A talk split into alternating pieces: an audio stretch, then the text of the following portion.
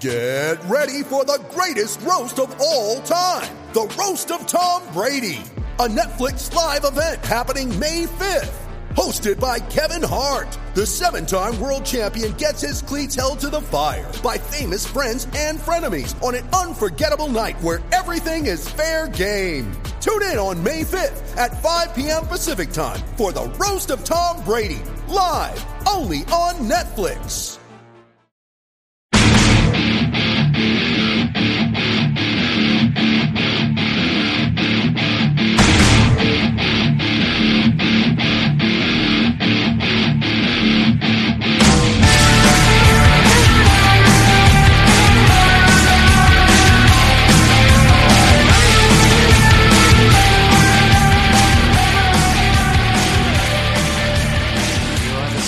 This is a View from the Bridge official podcast of the Belfast Giants for kingdom of the kingdomofthegiants.com. Today's the 8th of August 2019. My name's Patrick Smith. It is still the 8th of August. We're, um, we're recording this quite late. It'll end up being the 9th by the time we've finished, maybe, but that's another matter. I hope you're all having a great summer. Uh, the Belfast Giants roster is complete for the 2019-2020 season. The Champions Hockey League is only a few weeks away, but even before that, we have the little matter of the four pre-season games that take place over the next couple of weeks. In this week's show, we're going to hear from Ben Lake, Adam Keefe, Kevin Raine, Adam Pelech, Adam Pelech, Matt Pelech, and Adam Robinson. There's a lot to cover. I'll introduce the gentleman first in a little bit of a different order. First of all, a man who the last time he was on this show, well, he was just about to head off on holiday to Portugal with his fabulous daughter, uh, but he got a bit of grief from me over the Champions League final. I'm going to put that aside, mate. It's only a few weeks to, oh, sorry, it's only uh, 24 hours to the start of the Premier League season. season. Mr. Simon Kitchen, how are you? Um, fantastic, Patrick. Uh, been a great uh, couple of holidays I've had over the uh, summer period, and I, just you said about finishing with Jazz there last week at, yeah. uh, at Portugal was brilliant. So all good. Oh, enjoy yourself. Brilliant. Love. I love Portugal. It's just it's uh, you know it's it was what it was to be honest. It was the first time we ever went away with absolutely nothing planned. Yeah. We didn't have anything, no schedule. We just said when we wake up in the morning, we'll decide what we're doing. So it, uh, it's definitely the way to go. Great. I know. I love going out there myself. My father-in-law lives out there six months of the year, and it's uh, a beautiful place to go, especially when the weather's good. Um, next up, well, a man who's also been on his travels, but a bit further east. You can't have failed to notice if you follow him on Twitter that Mr. Joel Neal's been off to to Myanmar or Burma. You know, you may know it as Myanmar, but it'll always be Burma to me, as J. Peterman said, and for all you Seinfeld fans out there. Um, but a little closer to home, in the last couple of days, he's been um, he's been whoring himself on television, hasn't he?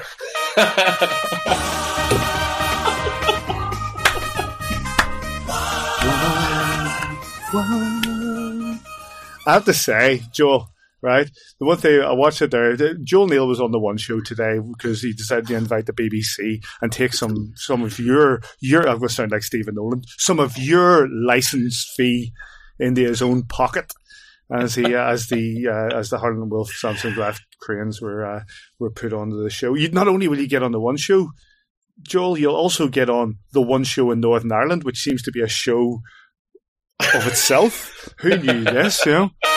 The, but uh, I have to say, it was really nice of you to talk about that day that um, that day that Simon and Davy came and drank on your balcony. To have those kind of symbols of the city just sitting right outside the window, it's beautiful. So, uh, a, wonderful, a wonderful moment, Harry, mate. Yeah, what an intro. Yeah, local Korean enthusiast for, for. How are we doing, boys? How was Burma? Yeah, it was it was pretty wild to be honest. Uh, holiday's a strong term for it. We were definitely traveling, but I survived that. So let's see if I can survive another season in the elite league. and last, but of course not least, a man who, well, he's been on his travels. He's probably been to Derry, Aughrim, and Enniskillen and the Boyne. Um, but no doubt he's had a great summer. What I will say is it was his birthday yesterday. So, Mr. McGimsey. Happy birthday to ya. Happy birthday. How you doing, man? Thanks very much. Um, I want to say that's, that's a little more successful than the last time we tried to um, do a happy birthday on the show. we'll, uh, we'll do it at the end. We'll that's, that, so, that's why I uh, decided to go. I went straight I, for it. I appreciate that. Um, I, I see the Belfast Giants roster in front of me here. I see their average age getting lower. As I tweeted last night, one of the players was born after the first spade went into the ground for the arena, so I'm feeling rather old and tender at the minute. oh. uh, we'll get to that, mate. The, the, the roster is uh, is complete, as you say, and there's uh, at least one very young name on that that you spoke to. But before we get into the roster, just a quick mention. You can, if you didn't see it, we are delighted to be associated now with the fabulous Cool FM, Northern Ireland's number one for music. You'll be able to download your favourite uh, your favorite podcast. Let's be fair. It's your favorite podcast. You'll be able to get that not only in the usual spots like Apple Podcast, Google, the uh, Spotify, Pocket Cast, all that, but you'll now be able to download it every single week through the Cool FM app. So get yourself onto your iPhone or your or your um, I don't know what is it for Android. Just Google Android yeah. store. The other one. I have no idea. Was it? I have no idea. The no, other no, one, the one, the one that's not iPhone. Ah, the other one, and download the, the Cool FM app where you can listen to Curtis McCosh in the afternoon or Pete Snodden in the morning. You can now also listen to us on A View from the Bridge. Big thanks to uh, big thanks to Dave McCammond and to Cool FM for providing us with that. And who knows, who knows, will they'll come to regret it. Um, anyway, Gentlemen, as I've said a few times, the Belfast Giants roster is complete. Let's run you through a few of the names, or let's run you through all the names that were out uh, since we last spoke here on the podcast. Um, in defence, Jesse Forsberg has joined. Uh, he is from Saskatchewan. Uh, you've also got Patrick Mullen, Matt Pelech, and uh, Kevin Raine back in the Belfast Giants lineup. With regards to the forwards, Jean Dupuy, Bobby Farnham, which uh, Davey had a great chat with in, in the uh, in the uh, in the interviews.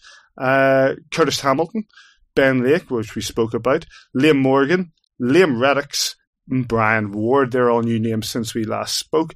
Um, we asked on Facebook and on Twitter for your comments on the roster. So just a few of the comments that we got back are, of course, not on my computer because I've been messing about. Uh, John Fagan, fantastic roster with lots of potential. Only slight doubt is Farnham's reputation. Will it hinder us with the refs in our league and CHL? He's back to skill, so hopefully another Riley. Um, we Gaza, our our squad is insane, almost like they were signing signed by a lunatic. Uh, we'll come back to that. nice. Um, Interesting one, Chris Lovell, arguably the most expensive side in our history, and on paper, one of the best also. Let's hope it performs. Samuel Dalton, that's going to be one heck of a season. And uh, from the first game, they'll give their all and compete every game. It seems, Mr. Majemsi, that people are very pleased with the roster that's been put in front of them. Are you? Uh, you know, the proof, the proof of the pudding's in the eating. We'll have to wait till we see them you know, on the ice, on paper, it's a it's a lovely little roster. It's uh, it's got a little bit of everything. It's got you know, it's got size. It's, it's going to be tough. I think we've talked through a few of the interviews, and a few of the guys know the rules they're coming into play, and you know, it's going to be a really really tough team. Which is you're you're hoping it's going to be the type the type of hockey that I especially like playing, you know, or playing like watching. Um, you know, doesn't doesn't worry me that we've got that little edge. It was always going to be a really really difficult roster to, you know, replace the amount of people that moved on, the guys that retired, guys that, that just you know that just that never came back as well. So it was always going to be difficult with the successes of last season, going so close in all the competitions, winning the league, winning the cup. You know, it was always going to be difficult to um to try and replicate that. But I think on paper, um, it's, it's a very successful looking roster. Simon, I was interested. We're going to hear from uh, your interview with Adam Keefe that you did today. I was interested when I listened to it and was editing earlier that um, I thought, as Davey said, you know, a high turnover of players, but it seems it's the same as last year. Yeah, you know, it's uh, it, it, that's just the price of success. You know, everybody else wants to get a hold your best players, and, and yeah, we've got some guys who, who played last year and, and they're going on to higher leagues. Others have have moved to lower teams in the league, and um, you know, it's just one of those things that you've just got to put up with. And, and I think Thorts and, and uh, Adam have worked seriously hard over the summer. I mean, when you look at what Adam uh, especially. You know, he was away with Team GB, didn't get back until the end of May. Um, I think he had two days off, and then he was away to Canada. Uh, so you know, he's been up to his his, his Oxters, and um, he's still working away. And, and look, a lot of things that you don't see behind the scenes. Adam was was moving stuff around, getting stuff in the apartments. Um, when I left him at twenty past eight tonight, um, I'm pretty sure he was at the ice bowl at eight o'clock this morning.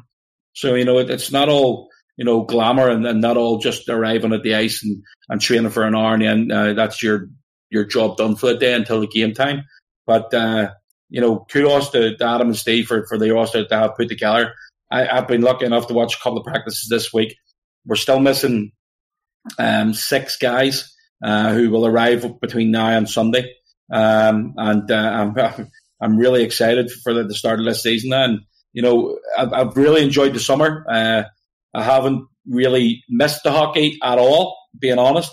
But as just getting the, the, those two practices this week and chatting with uh, a couple of boys today at, at the at the practice itself, um, it's definitely something for every single Giants fan to look forward to. You know what? I'm with you on that. As in, like, there's been so much going on this summer for me uh, personally, but but but outside of that, I think the the the hockey's been in the background. I've not really missed it that much, but over the last couple of days, actually, and as we were preparing for this podcast, getting back into the swing of things, and the level of shithousery that's going on on Twitter, uh, it, it, started to drag me all the way back into uh, into it. Uh, before we get into specifics of players, Joel, as a whole, you know, you're you pleased with the way that the the Giants have responded to losing so many players?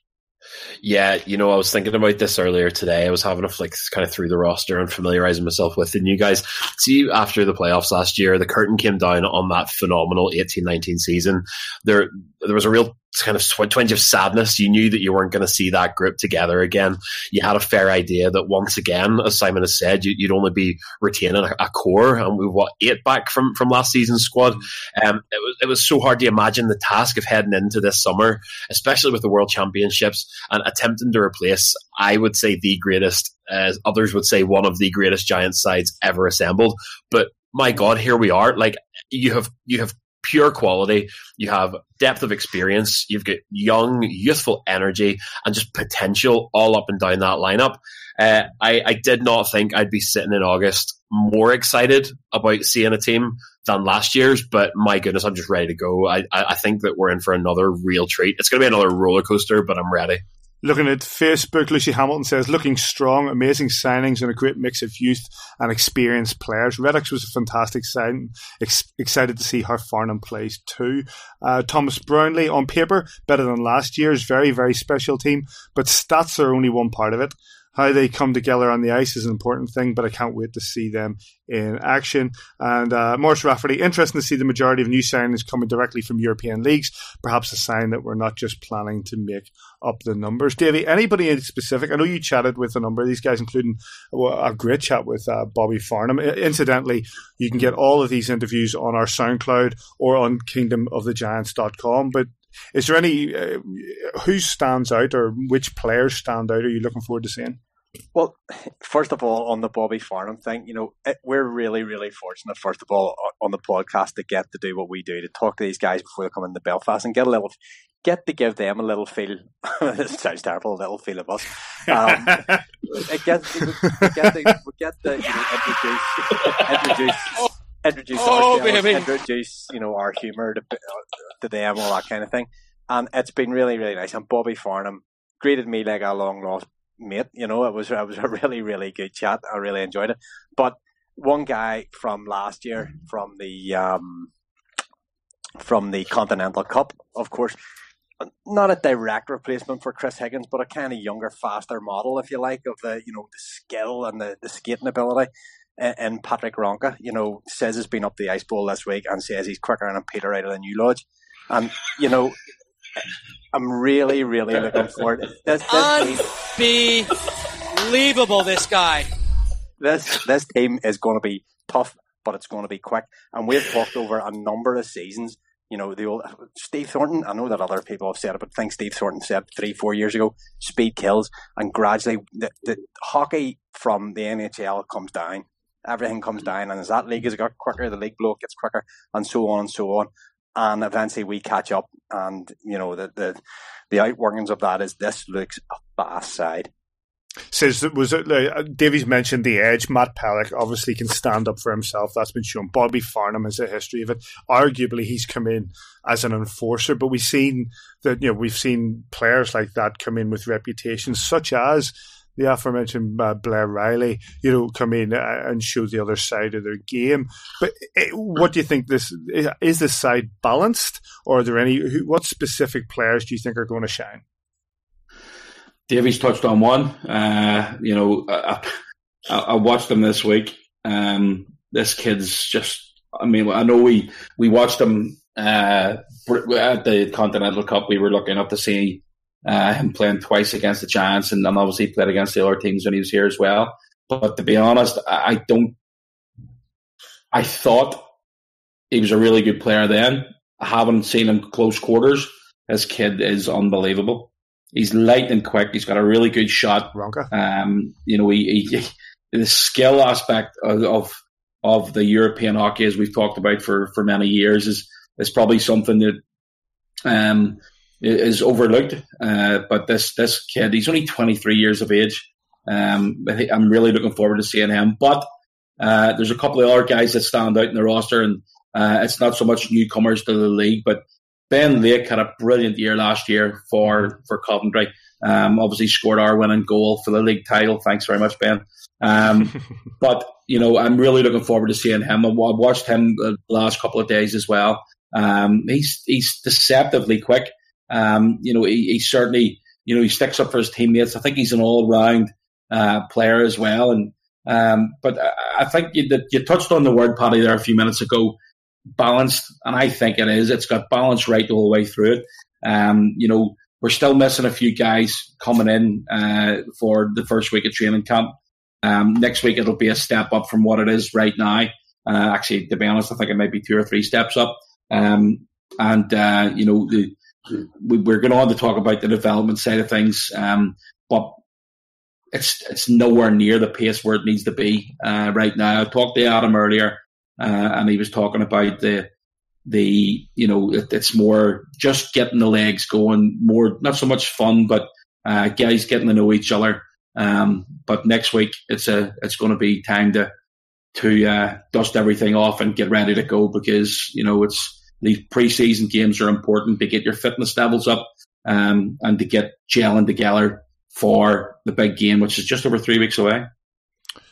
Open question to you guys, whoever wants it, but it's an interesting point there by Morris Rafferty about the, the uh, recruitment from Europe. Just looking at the, at, you know, Pelech has come from European teams. You've got um, Curtis Hamilton, Patrick Mullen, Liam Reddox, and uh, until Brexit, Ciaran Long and Ben Lake have all come from European teams, as a Shane Owen. But you know. Uh, is that key? You know, why why are we now delving into like the EBL and, and SHL, or is it just a case the right players are available and then they come? My two word answer is Steve Thornton. I think that's his influence. Yeah, we've been. It, it, it's not. It's not something that we've just done this. It's it's easy five or six years now of, yeah. and that's that's probably a Thornton influence. Yeah, of five or six years of digging into the EBL and around that. You know, right back to you know, name a few players there that you know come off the tongue. You know, Dustin White, White Cottons and um, Compounds and all those guys that had been around Europe before they got to here. Um, I came in, you know, Jeff Suez and all those guys. Just we, we've been really fortunate that we've picked up some absolute beauties out of out of the European game. They, they come, you know, they, they come over to, to Europe, some of the better leagues, and then as they're progressing towards the end of their careers or whatever, they come here, they get their masters. They're used to the 200 foot ice. They're they, they want somewhere where we speak English, and this is just a perfect stop off point for them. That's interesting because yeah, you're absolutely right on that regards to the English side, and that's something we'll hear when uh, Sis taught them Matt Pelech. Um, Joel, sorry, I'll come back to you. You know, any any specific players are standing out in this roster for you? I am on the Patrick Ronka hype train as well, uh, but I'll, I'll, not repeat what the boys have said. Uh,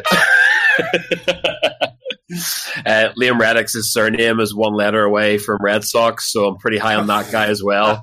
Uh, but if, if, you, if, you, don't, if you don't mind that, I got that from Alan Price. I can't even, I can't even take credit. I was going to steal it, but I just can't do it. If you don't mind me cheating a little bit, I think uh, something that I'm going to love this year is our defense in general. Uh, you know, you brought Shane Owen in to replace Tyler Beskorowany. There is a bit of a, a, an analogy and a commonality there in terms of Besko coming from Edinburgh, where you didn't see his full potential until he had that rock solid In front of him. And then you look at the guys that we've complimented uh, Lenny, Rayner, and Swinney with. Patrick Mullen is 394 games in the AHL. Matt Pelech, he was a fringe NHLer in the A. He went through the, the Able via the Dell. Jesse Forsberg is a Mervyn Dutton winner, like, and has that kind of youth. You know, you've lost Jim Vandermeer. You, you've broken up a really solid decor from last year, but I honestly think we're going to be a fortress this year at the back. Um, interesting point with regards to you know Forsberg and all coming in. And one name, Dave, I'm going to throw at you is Liam Morgan. Now, I, I, I don't want to talk about risks, but Liam Morgan's coming in as a young lad, two years in NCAA, has decided to turn pro. Are the Giants taking a chance? Um, I think absolutely. Um, more than a chance. I think it, it's a it's a risk. It's it's a high risk strategy. Um, we know what we've got out of the NCAA, out of you know U Sports and stuff over the last couple of years. You know they'll have done their due diligence on. They'll, they'll have watched plenty of video. They'll have taken plenty of references, and obviously he feels the time to, to step up the pro now is is there as well. His numbers aren't bad. They're not earth shattering. You know he's going to come in and, and play a role. I would assume on on one of the lines on the wing, and you know, it just it, it, hopefully for him, it, it's one of those. It's a, a real catalyst for first year in a in the professional ranks, and he can kick on. But yeah, it's it's of of course it's it's it's a risk.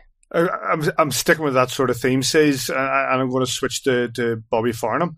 Uh, and a few people highlighting that Farnham's had you know suspensions in the AHL, suspension in the NHL, and has a bit of a hot head. Is that a risk?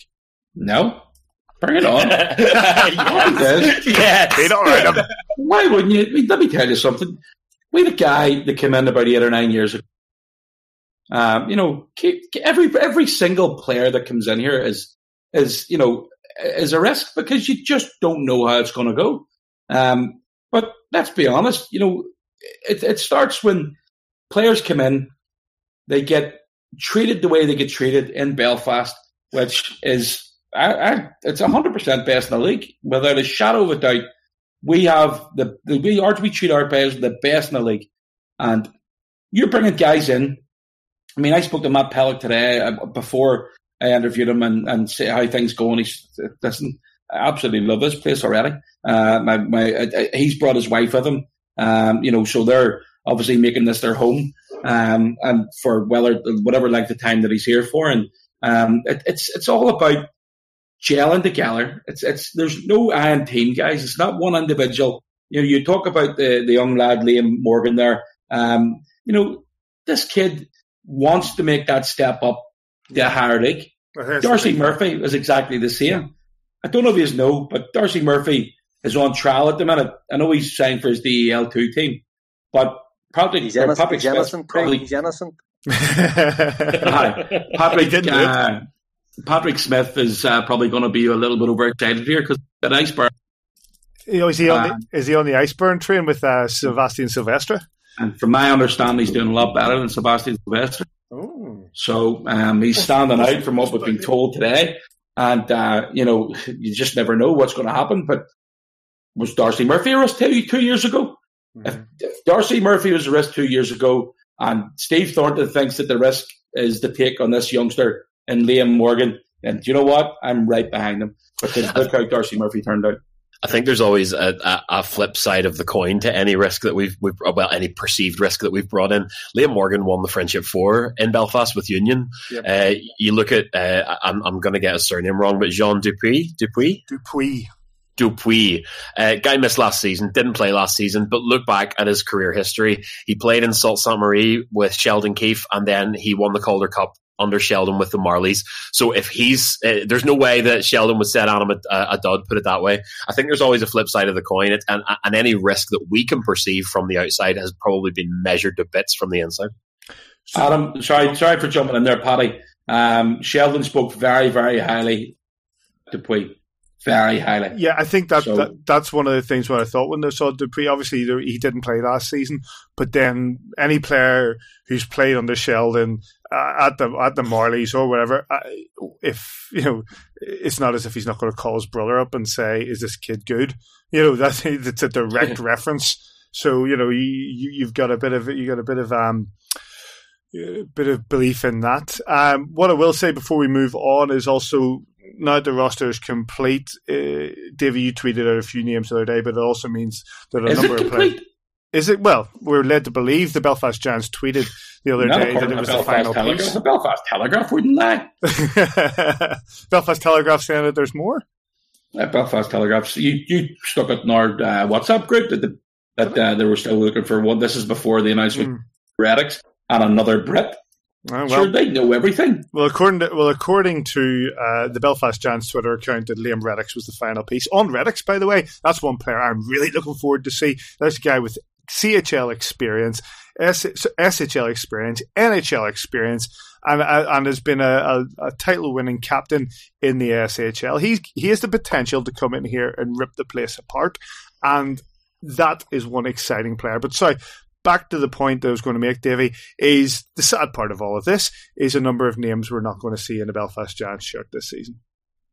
Yeah, and look, we you know news drips out over the summer about different ones retiring. You know, Patrick Dwyer says has already talked about Vandy there, and the last few days Kendall's put out his news about you know he's moving on to John Deere, and you know we, we talked about players there. Just the ones that moved on, the Bescos and Jelly didn't work out for him with the injuries, and you know Rochi came in, did brilliant, got basically got him. Got himself a job in a better league by playing so well. Don't and- forget, and Davey, don't forget. Where were you? Bucks behind you. See ya. See ya. And uh, yeah, I'm, I'm just looking down the roster from last year. Oh, even even guys that came in that didn't work out for, you know, Frankie and Bish and all those guys, they all played a part in what was an incredible season. And yeah, you know, I always have, uh, I was going to say a soft spot, maybe a hard spot for um, Chris- Chris You. But uh, Remember, kids, the Cool FM app, you can get us every was- single week. Great while it lasted, wasn't it? I, you know, I was going to say, I'll be off Cool FM before the summer holidays are over. Um, it's uh, you know, I'm going I'm going to miss Higgy. We, we, we talked there a wee bit earlier about you know Patrick Ronka coming in and a similar style, maybe you know ten years younger than him, and you know you hope you get some of the performance that you got. Higgy came in and you know he was a difference maker. He got you on the edge of your seat. He could he could do things. He could see plays that other players just couldn't see. And when he was linked up with the the right players, they were just filling the back of the net time and time again because he was just the catalyst for them to, to go on and do great things. And you, you run on down, you know, Dustin Johner, he'll forget that, you know, that moment in the mm. in the Continental Cup finals, the, the goal he scored in open play and the and then the penalty shot as well. Murph, you just talked about Blair Riley. Who? Damon Rutherford's there. Who? Colin Shields retired. You know, we we uh, you know Matt Toe. Don't know what's happening with Toe. He scratched seventy or what eighty one times last season. He must be you know Giants hurting, record. hurting from that as well. So you know, it's uh, last season was last season. We're successful. We thank all those boys for coming to Belfast and. Uh, Making a little chapter in their hockey stories, and uh, I'm sure they'll have real good memories. And can't remember who I was talking to. Was it Rayner during the off season? We're talking Yeah. about winning the championships in the bar you know, and uh, that's a story for those guys to take on to their, their next port of call or in their retirement and tell their kids about. So, You got to so- add, go sorry, you got to add John Boxall to that list. We missed the one and only Ginger Oh, Jesus sorry, there too. A- a- absolutely. Um, um, Joel, sorry, I, I did put a tweet out the other day thanking Boxy for his time in Belfast. Uh, What a, what a guy, and and you know, I would doubt the doors closed on Boxy forever. You know, he's only thirty. He'll be, you know, he, he'll be wanting to play hockey still, and you know, who knows where he'll end up. But uh, always very good to us in the podcast. Articulate guy, shocking, shocking fashion sense, but uh, like, sa- sa- says me who's like the pouring rain and flip flops and shorts tonight. You know, so uh, you know, I, I can't criticize too much, but you know, an, another another another great guy who's who's wore the wore the tail and the and the Finn McCool great pride in his days. You- You're out scooping up dogs. I, it's one of my favorite pastimes. you really think about it. You're a delegator, mate. look outraged. Look at the poo. Look outraged. Look at me. it was it was like proper fashion shoot. Like look at look at the cranes. Look sad. I'm I'm pretty yeah. good as well. Yeah. Says you know you, you probably know these guys, or especially last team last year's team. You probably know amongst the four of us, you probably know them better than, than any of us as a, as a team. You know when you look back at that team from last year and the guys who aren't going to be around, who are you missing? Who do you who would you have liked to have seen in this roster? Patrick Dwyer. Yep. Yeah. Now you're with the Charlotte Checkers and assistant coach. Again, stepping up a ladder from Belfast. Thanks very much. Mm-hmm. Um, you know, we talk about all the guys from last year, and and that's going to be a season that we're never going to forget. Um, you know, hopefully we can replicate uh, or, or, even improve on from last season. Um, you know, Fairley, you know, Fairley over the last two years has been it's you, you, we all have our favourites um, over the last 19 years, moving into 20. Um, and Jonathan Ferland for me is right up there. Uh, you know, you talk about you know the quality of the player on the ice, and, we always talk about, or, or Steve and, and, Adam always talk about the quality of the, the, person off the ice. I don't think we'll find anybody better than Jonathan Ferland. He was an, the absolute top top man. Um, you know, he's just he's just such a nice guy off the ice, and and what he did on the ice. I mean, Davey Davey will have all the, the stats down the line from from many hits he threw and putting his body through uh, all that, uh, that that that adjustment, that pain over the last seventeen years of being a professional hockey player. Um, you know, Fairley's definitely going to be one of the guys I'll miss uh, this season, and and I'm pretty sure he's picked up a coaching job in uh, in Montreal or in Quebec.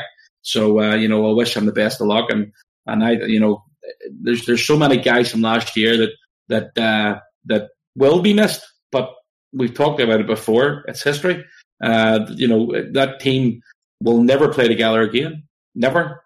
Um, you know, it's we're never going to be able to get all that team back together. It'd be, great to try and get, you know, uh, like a, and maybe in 10 years time, get everybody back, but you're, you're never going to be able to get them all back together on the ice together at the same time. So it's, uh, they put us through some high emotions last year. Obviously the, Continental Cup in Belfast, um, losing out those penalty shots is it's one thing that you're you're going to stick long in their memory as well. But it's a new season, um, and the guys that we have in this roster, uh, as Davey just touched on, it's exciting me as well.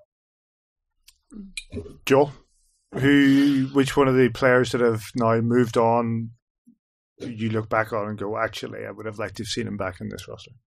Yeah, uh, for me, it's Darcy Murphy. Uh, Durf just, he got it in the background. He got along with everyone. He was such a positive force off the ice for the club. And on the ice, he could just make magic happen on any given night. If you're on a breakaway and that puck falls at the toe of, of Darcy Murphy, you know that you're in with a shout. Uh, and, and just he, he, was just electric to watch. He celebrated so hard anytime he scored, any big goal he scored. You could see how much he was having fun, just young and full of energy and full of life. I mean, Tyler Beskorowany was as good as building a brick wall in front of the net. Um, it goes without saying, we're now moving on to a, an era of the Belfast Giants without Colin Shields. we've, we've lost John Boxall. Yeah. Um, but if I had to pick one, it's, it's, it's Darcy Murphy. Um, I would have him back in a heartbeat. And uh, I hope that he goes on and he absolutely crushes it in Europe because he's good enough. But I also hope he knows the door's always open for a return. 50 goals in the elite league. I think he's definitely good enough to go into Europe at a higher league than what he the L2. All due respect to those who have come and gone that way.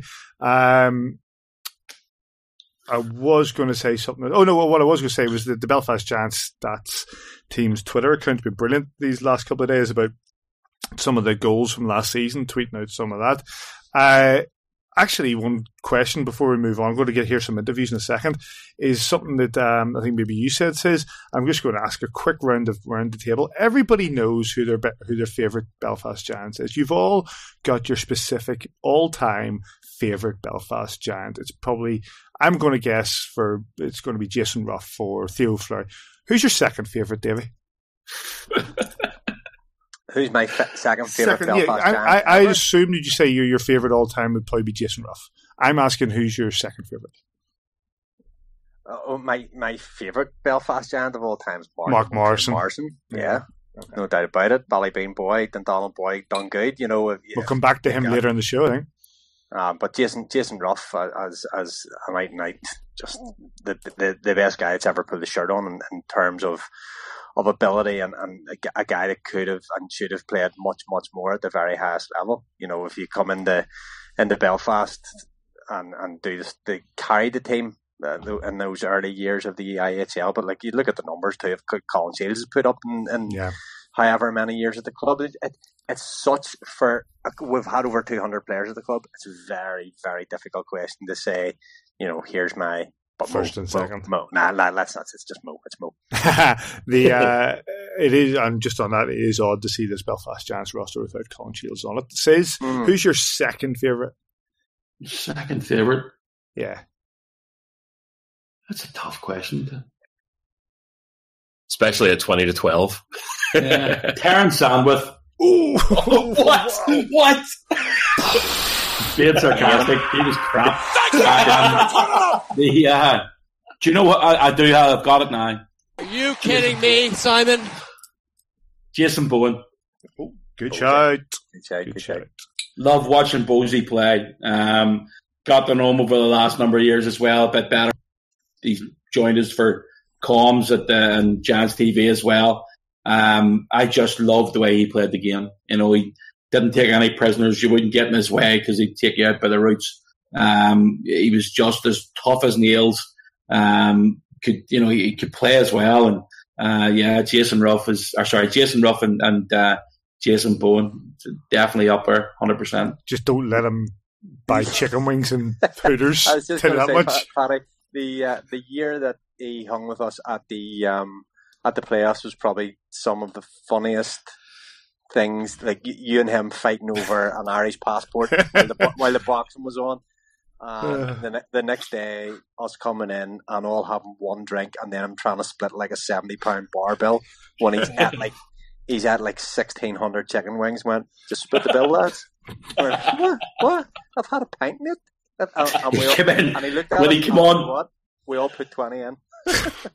I'm not, I'm not taking them on. When I am when Jason Bowen says, "Get your wallets out," like the big thing. I mean, the, the first time he came on to join on Giants TV, um, I said that he came in. He was running a wee bit late, and he came in. You all right? He says, uh, "I've never done this before. I'm a wee bit nervous." I said, "None to be nervous about. We just take the mic." Um, I says, "You know, if you get the run names wrong, don't worry about it. I do it every week. It's absolutely fine." I said, "Do you need a drink or something?" Yeah, yeah, get us a drink. I said, "What do you want? Give me a triple Jack Daniels or Coke." My guy. Yes. My guy. Yes. Triple Jack Daniels and Coke is me right okay, no problem at all. Ordered it, got it up there, he necked it and won, and he was off and running hockey guy. I That's a hockey guy. I, am I'm, I'm going to come with my own Jason Bowen story here in a minute, which was before I come to you, Joel. But the uh, my own Jason Bowen story is I think we just won the playoffs. Uh, I think it was the uh, 2010 playoffs, and uh, I think you were with me, Davey. But we were walking down, the, doing interviews and whatever, and they were stood outside the Giants locker room, and the guys were going nuts in the locker room, having showers, just go, whole place was buzzing. And Jason Bowen walks out of the dressing room, door closes behind him you know, and he's a big guy. He's a big intimidating presence. So uh, Bozy, he goes, yeah, yeah, leans against the wall, strokes his chin, and just goes, whole load of bear cocks in that room.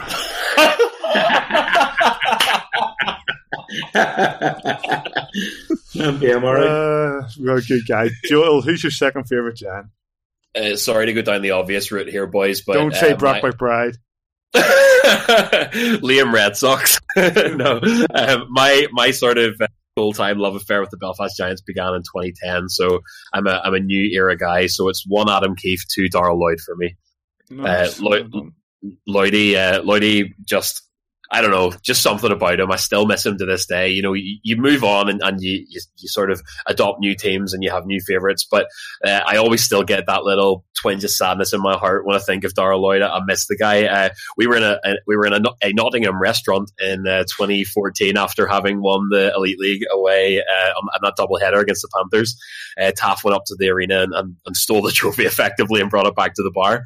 Uh, Lloydie was that didn't steal what? nothing, belonged to us, man. He, yeah, well, that's it. He he liberated the trophy from the arena, brought it down to the bar. Um, I'll, I'll, always remember uh, sitting in, in a Nottingham restaurant, and Lloydie was walking around with the trophy uh, full of beer.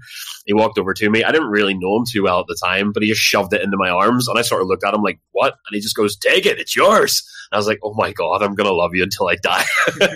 it's just little moments like that that stick with you. So I'm sorry, but it's it's a Bash Brothers one two for me. um, go throw my hat in the ring, if I may, and uh, Patrick Bateman. Ah. Oh, Brilliant that's, shout. That's where I'm going for. But uh, it's, it's, Steve Thornton was always my number one, but Pat, as a player, and uh, Patrick Bateman most certainly my number two. And uh, what a player! What a presence on the ice! What a drive!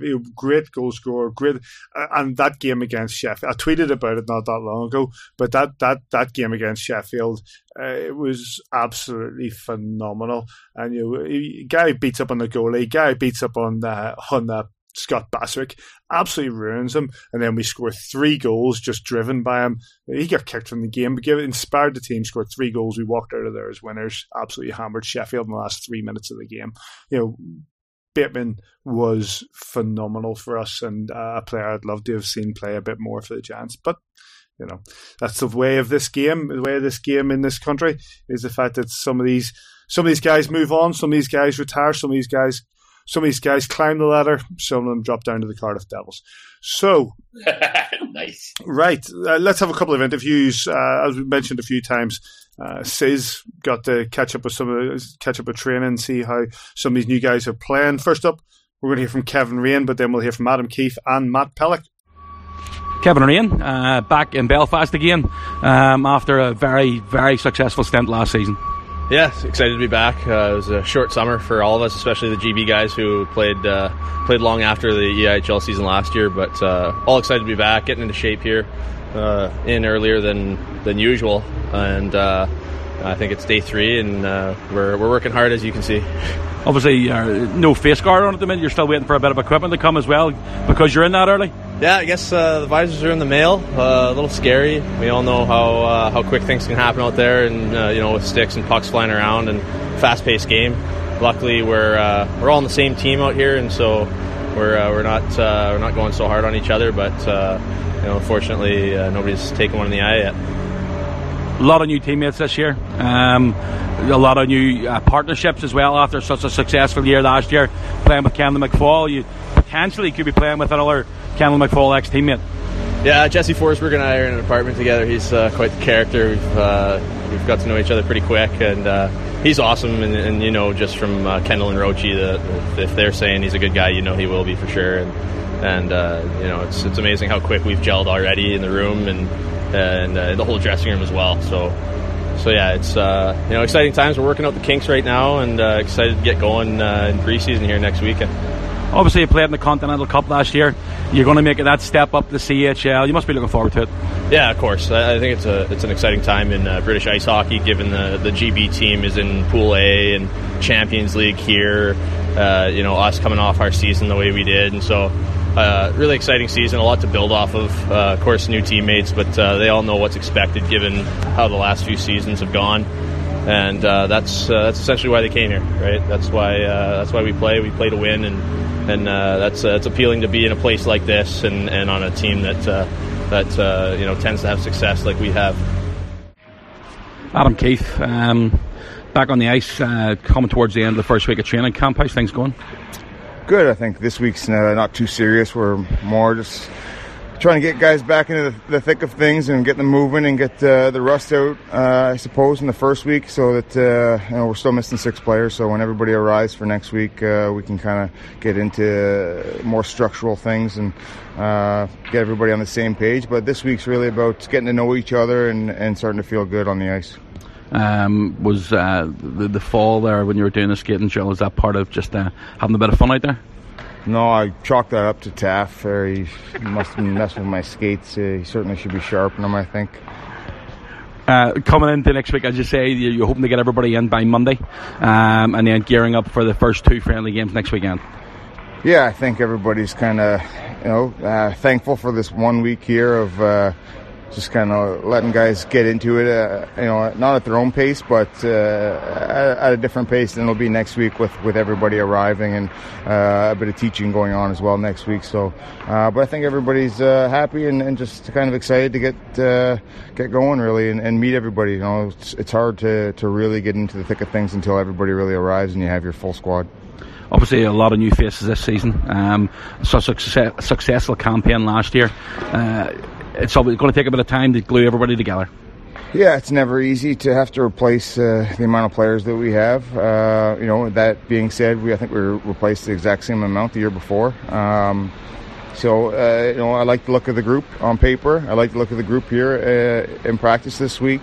Um, you know, and uh, we're pretty confident that uh, we'll have some growing pains, but we got to work work through them here in August, and you know, gel as quickly as possible and get ready for Champions League. That's what these next four friendly matches against uh, Mora and Herning are, are, all about. I've seen a lot of the uh, local uh, youngsters, well, not so much youngsters anymore. Adam Robinson sitting behind us here, but uh, a lot of the younger guys on the ice, and, and any of the guys impressing at the minute? Yeah, they're all doing quite well. I mean, it's it's difficult to come in here. I'm sure they're nervous and uh, skate with uh, a bunch of veteran pros uh, that we have. But uh, you know, it's it's nice for them to get on the ice with us and, and show what they can do, and also uh, fill the void of of the uh, imports that are not over here yet. So. Um, it, gives, it, allows us to have a proper practice uh, all week, and um, it also allows me to see these guys uh, firsthand.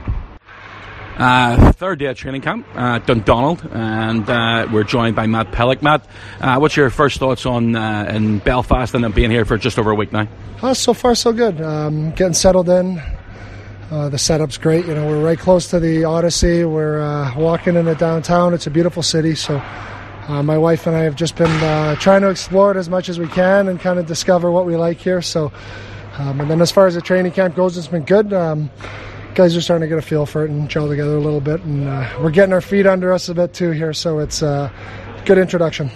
Still a few guys missing. Um, the jigsaw will be put together early next week, uh, but oh, everything's getting geared up to, to meeting Mora next weekend against uh, in the Swedish team in Belfast. Yeah, for sure. I think uh, the aim is to have everyone here for practice on Monday once we get into the big rink, and uh, it'll be nice. It'll be nice to see on paper we look really good. It'll uh, it's exciting to see guys trickle in over the next couple days and uh, have a look at what we look like on Monday, Tuesday, going in uh, next weekend.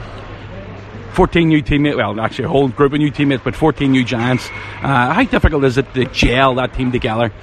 Uh, you know, for sure. It's, um, you know, from uh, my first uh, impressions here, there's uh, you know, this is a squad put together of a bunch of good people. So, um, and and so far we really get along, and, and guys are having a laugh together. So, uh, but that's what happens when you win the league. You know, the year before, and and pretty much everyone on the team has a good year because that's what it takes to you know to win that many trophies. Guys are going to move on. You know, there's uh, there's some leagues that are a little bit higher up in Europe that um, you know uh, if you have a good year like that, that's kind of what's going to happen. Guys are going to going to move up, and you know you really got to try to put a team together year after year. It's not like it's something you can build for for four or five years. Could be back in an English speaking country as well. Uh, yeah, you know, I was joking around. Uh, I'm having a tough time with the accents, and I'm getting thrown off a little bit. Uh, you know, four years in a German-speaking country, just when my German was starting to get okay, switch it up on me and the wife. So it's, uh, but it's great. You know, first impressions here are fantastic, and uh, I'm really excited to be here thanks to the boys, only a couple of weeks until the start of pre-season. The fixtures came out. Um, the Giants will start at home. Well, obviously, this is outside of the, the Champions Hockey League and the pre-season. When it comes to the Elite League season, there are three trophies to defend. Um, they'll start their defence of the Challenge Cup at home to the Clan on the 14th of September, and they'll start the defence of the League Championship to the, against the Manchester Storm at Altrincham on the 15th of September little story of the preseason games against Mora IK and the Herning Blue Foxes in consecutive weekends before CHL kicks in. We'll come to that in a bit. Um, Joel, bit more of a balanced schedule. We don't have, we have a couple of long away stretches, but nowhere near what we've had the last couple of years. Oh, 100%. Uh, I can't remember which month it is, but I think there's one month where there are only two home games. Uh, but, but at that, much more spread out, much more sort of what I would consider a normal hockey schedule. We're not sitting dauntingly looking at this sort of month and a half on the road. Uh, it can only be a good thing. I mean, if we can win the league title with one of the worst schedules in hockey, then we're probably in good shape for a decent one as well. Um, but yeah, whoever it was, probably Brooksy, maybe Glover went over and, and did the hard yards that a computer couldn't do, then uh, well done, boys, because I think we're in good shape this year. I think Thorch was in it as well. The um, it's, a, it's an interesting point from from Joel that our schedule last season wasn't the best, and we went on to win the league title. Does it have an effect, or is it just a case of we still have to play all the games? Well, you have to play the same amount home uh, uh, and away. It, it obviously had a bit of a galvanising effect. We talked about it in the in the 80 season. I think 80 season was the first time that we had that real long road stretch, and by the time we came back from it, the league was nearly over. And and this season, you know, or well, let's see, still stay this season because this one hasn't started yet. You know, last season there, that long road stretch, we did so well on it, and we talk, you know, and we'll do it again this year. And and Adam Keefe will, will lay out his, his plans is to be in touch come the first of January. You know, you, when when you get into that stretch of games from from January to April, you have to be in touch. You can't win the league in October, November, December, but you can't lose it. No, that's corny as it is to say. You know, you can put yourself out of position. So you just about staying in position, staying in touch, trying to win as many games as you can, and uh, and then be ready for the stretch and hopefully be healthy. And uh, you know, it does look a bit more of a balanced schedule this year, which is great for us because it's not it's not those big long road stretches aren't great for the fans either. You know, we had the the Continental Cup and stuff to to keep us entertained last year, but basically two months in the road with no hockey in the SSE. You know, you get a wee taste of it in September and October, and then it disappears again until basically January. And so it wasn't it, it wasn't great for the fans and, and that. And then you've you know, you have to shoehorn a lot of games in. As says his throat, you know, as says his uh, pharmacist who was, you know, providing with the throat lozenges. Like, how many games says did you do between Christmas and the, the end of the season? You know, rather than have them have, yeah, rather than have them spread out from from August onwards. You know, so a, a, a spread just helps everybody. It helps people that are going to watch games with cash flow because it's not a cheap night out. So you know, if you can spread it across the season rather than having to, you know, not have much hockey before Christmas and then an awful lot in the spring. So uh, hopefully it'll, uh, and uh, not an easier schedule because as you've already said, you play everybody, whatever it is this season, three times home, three times away. But you know, spread out a little bit easier is better for the boys, I think. Uh, interesting. Yeah, I think you're absolutely right. The 80 season had its had its lean. I think one of the first I remember where we basically front loaded a lot of our games was when Theo Fleury was playing the Giants because I think Mamma Mia had a long stretch in the um, in the Odyssey Arena as it was then, and we front loaded a lot of our games, gained a good lead on the league on the league uh, table, and then the others had to catch up on that and give us a bit of advantage. So says having the right setup and having maybe not as many three and threes. I don't think we have any three and threes this season none. where we had a few. But so it yeah. is. It is about getting those the, the right schedule. Yeah, I think Thor's done a brilliant job this year as well. Um, you know, all those three and threes last year were tough, tough going. Besco especially, you know, he wanted to play every single game, and and uh, uh, there was times when, when Adam literally had to just literally drag him off the ice and say, "Look, Besco, you know, you, are not a robot here. You just need to take a, a game off." And it was difficult for that as well because Murph was um, and, you know, Besco, as I say, stood up to the task and did a brilliant job last year. But, uh, you know, that, that does take the, the time. It does take the impact on the body. Um, you know, we talk about uh, guys, the goalie, sorry, it's also the guys as well. You know, um, you've got the likes of Patrick Dwyer, who, you know, he, even he said, you know, I've never played three and three since apart from junior hockey. Um, you know, if you look back at the, the, level that he played at, and he's never expected to play three and three, but the schedule um, or the the the, the time scale of the elite league and, and trying to cram it all into that short space of time, and then you've got guys going beyond um, the the schedule that they had in uh, in the elite league and playing in the world championship levels as well. It's it's been a tough, tough year uh, last season for a lot of guys. We're lucky if you want to call it lucky that we didn't really have that many GB players going away because it's it's not much of a break that they've got. So um, yeah, it's it, it can be very very uh, tough on the on the the dead. But moving forward this season, as it stands, there's no three and threes, which is is absolutely brilliant, and and uh, hopefully you know there's a break in February for GB going away for um, Olympic qualifiers. Um, and the Giants have potentially five, maybe six guys that'll be looking to be on that uh, that roster for the Olympic qualifiers as well as the World Championship year as well. Yeah, there's quite a few Giants looking to get onto that roster, and at least the aforementioned Liam Reddox, who uh, I think's got a good chance. Um, yeah, but the the fixture list, you know, you go see it at belfastgiants.com and uh, we'll be cracking into that on this 14th of September. But of course, before that, pre season and the little matter of the Champions Hockey League. Before we have a look around the league, obviously through the summer we tried to keep you up to date on, on kingdomofthegiants.com with uh, the new signings and give you interviews and whatever and try to give you the, uh, the about yous. Uh, one we haven't done yet and one that's going to be online is one with Ben Lake. But uh, as you saw from uh, Joel Neal, who lives in a very nice place. Um, Come on. mate, listen. I always leave it. Brilliant.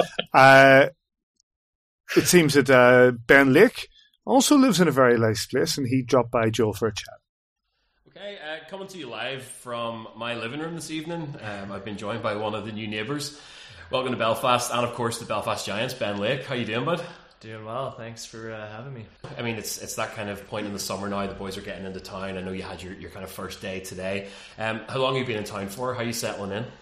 Uh, great. Yeah. So I, I got in on uh, Thursday at around five o'clock. So it's been good so far. Um, everything's been super nice. Been getting treated really well. Apartments are great. Um, got all our equipment and stuff the other day. So yeah, I'm excited to get going here. This is a, a point in the season I think a lot of fans are, are really interested in because they obviously see the, the game night experience but know very little about the kind of day and daily of players and, and how it all comes about. Um, what has that first day been like? Where you put your put through your paces today? Did you have team meetings? Paint us a picture of just what that kind of first week looks like. Yeah. So today we kind of um, we just went over what's expected, um, kind of off the ice out of all of us. Um, just just everything, just the ins and outs of the club and everything that's that we need to do to um, just like with cars and apartments Yeah. and all that. Um, and then we headed over to uh, Ulster University there, and um, we just did some like fitness testing, screening. So nothing too difficult, mostly just for uh, injury purposes. So if if we were to get an injury, then they would have a baseline for us Sure. to know um, know where we need to be at when we're 100% healthy, which we all are, hopefully. Of, right of now. course, it goes without saying. Yeah. Uh, but it sounds then obviously as if uh, Kiefer is sort of breaking you in gently, but the work's going to ramp up with such a short kind of space of time. Yeah, so um, so tomorrow we're gonna be on the ice, and um, I'm not sure what that's gonna be like, but I think it's I think that first day is gonna be pretty tough. I think we got some on ice testing, which uh, I don't think any of the boys are looking forward to, but it's it's part of it, and it's Yeah. good to get back on the ice and I just kind of get our timing back, and so it's good that we have a couple weeks here before our first uh, preseason game to you know, get get gel with the boys, and um, yeah, like I said, get our timing back. So I'm excited to get back out there. And obviously, as I say, you're, you're a neighbour now. Uh, who have they got you rooming with this year? I'm with uh, Ciaran Long, so it's it's nice because I, I knew him from uh, from GB camp there, so it's good to have a familiar face that you're living with. Um, so Is he easy to live with? Uh, time will tell. It's only, yeah, it's only been a couple days, but I think we're uh, it'll be fine. We, we both enjoy the same things, so Yeah. we're both football fans and like to play PlayStation. So I think it'll be pretty uh, easy for us. Match made in heaven. So I mean, Sure. we, we were talking just before we started here, just about how short your summer's been with GB, and obviously with with such a, a quick preseason for the Giants. But before we get to that, um, did you get your official supporters club welcome pack? I did, yeah, yeah. Um, I Always have- impressed by what yeah, these guys put yeah, it was awesome. I don't have Twitter or anything, so I didn't send out a tweet. So, but yeah, we, we really appreciate those, and um, I knew what everything was except for the uh, there was some interesting. Uh, I can't remember. They were like veggie sausage, Uh, vegetable roll. vegetable roll, yeah. Which, in true Irish fashion, has very little vegetables in it. It's Okay. mostly meat, but yeah, yeah. yeah, I, I was wondering what was going on. I think uh, I don't know. I'll, I'll, I guess I'll try. and We'll see. I'll give you some recipes when we're done here. we'll, we'll put something together. Yeah, if I'm running low on groceries one day, I'll give it a shot. uh, so, the short summer that you had, where did you spend it? Where have you been all summer? Um, so I spent about a month and a half in, in Calgary, which is home for me. Um, just uh, where all my friends are and most of my family. Um, and then I, I spent the last uh, two weeks out in Vancouver Island, where my parents actually live now. Beautiful. So um, I'm still doing my MBA from Coventry last year, so it was kind of nice to get away from all the distractions of my buddies back home and be out on the island there, being on the beach and just doing my schoolwork out there. So um, it was pretty quiet, but it was it was nice. It's about to get a whole lot crazier. Yeah, uh, yeah. No, listen, I, I can't go any further. Uh, I, w- I would be shouted at for, for carrying on without mentioning the main thing that the Giants fans are going to want to talk about. Uh, you have been in the mouth of Giants fans for long before you signed on the dotted line with Adam Keefe, and, and of course, I'm talking about the game-winning goal uh, in the last fixture of the regular season against the Cardiff Devils this year or last year. Sorry, uh, an empty netter which effectively clinched the league title for the Belfast Giants. Uh, were you aware of the significance of the goal at that time? What was going through your mind? Um, I think we were all aware of what that game meant. Um, it wasn't. It was more so us not wanting them to be lifting the trophy in our building. So um, we were happy to not have them do that. But obviously, as a for Belfast fans, they uh, they kind of felt that we were wanting them to win. But I mean, in retrospect, we didn't we didn't care who won. We just didn't want it to be in our building and I was going to, you've essentially asked or answered what I was going to ask, but um, it obviously is never like how you have it in your head, even with my teal tinted spectacles off. Uh, how important was it for you and the boys last season uh, to leave the Coventry Blaze home fans on a high? Obviously, no one wants to see silverware clinched on their home ice, uh, yeah. but not many would have backed the Coventry Blaze heading into that last weekend with the stakes what they were for both sides. Totally, yeah. Um, well, we, we had a pretty good pretty good night the night before. We beat Manchester to get in the playoffs, so we were sure. coming off a pretty big night ourselves. And going into the game, we it was a essentially a nothing game for us. Um, so, but as a competitor and as a professional athlete, um, you're never gonna go out there and lay an egg. So, um, yeah, we were we, we, thought we played a really good game, and to be honest, we matched up pretty well against Cardiff. Um, all season. So definitely better than we did against Belfast. So maybe we maybe we shot ourselves in the foot a, a bit there. But I wasn't going to bring that up, but um, I mean, let's take a look at your season last year. I think it's fair to say you had a breakout year in Coventry, uh, second highest point scorer after our own Darcy Murphy, who, who's moved on. Uh, you finished in the uh, first All Star team, 34 goals, 43 assists, and that's good for 77 points over just 60 games. What was it that came together for you last season in Coventry? Did you click with your line mates? Were you comfortable with the club? How did it all come together? Yeah, uh, you know, I guess I get asked that quite a lot. Um, I'd say uh, just a mixture of everything, but mostly uh, just a comfortability. Um, mm-hmm. I think my first season in Coventry, I had a bit of a slow start, and then I think after Christmas, I I started playing really well. So going into last season, I was feeling pretty confident, and I knew what was expected of me, and I knew I was going to get an opportunity to play with some top guys. So, um, and yeah, I, I was playing with a couple guys that we clicked really well, and we I think all three of us had a really good season. Myself, um, Crowder, and Paulie. Mm-hmm. Um, so yeah, it was, and I'd never been a guy who was really leaned on to score night in, night out, and I think just having that mindset where I knew I could do it was yeah was a big part of it. So confidence was a big thing as well how does it feel now? Obviously, it's exciting in that early phase. You're coming into a new city, a new club, um, but you obviously have made some great memories in Coventry. How does it feel to be moving on from that? Yeah, it's a little bittersweet. Um, I some, I made some really good friends there, um, so it's in that aspect. It's it's tough to leave those guys who are returning, and um, but I just think for me, this opportunity coming here, living in a city like Belfast. Uh, playing the Champions League, hopefully challenging for a league title is just I think it would be something I'd be kicking myself if I didn't take it up. Uh, we'll talk about the CHL in just one second, but could you give me a quick outline on, on how that move to Belfast came about? Has Adam Keefe been talking to you for a while? Was there a link through GB?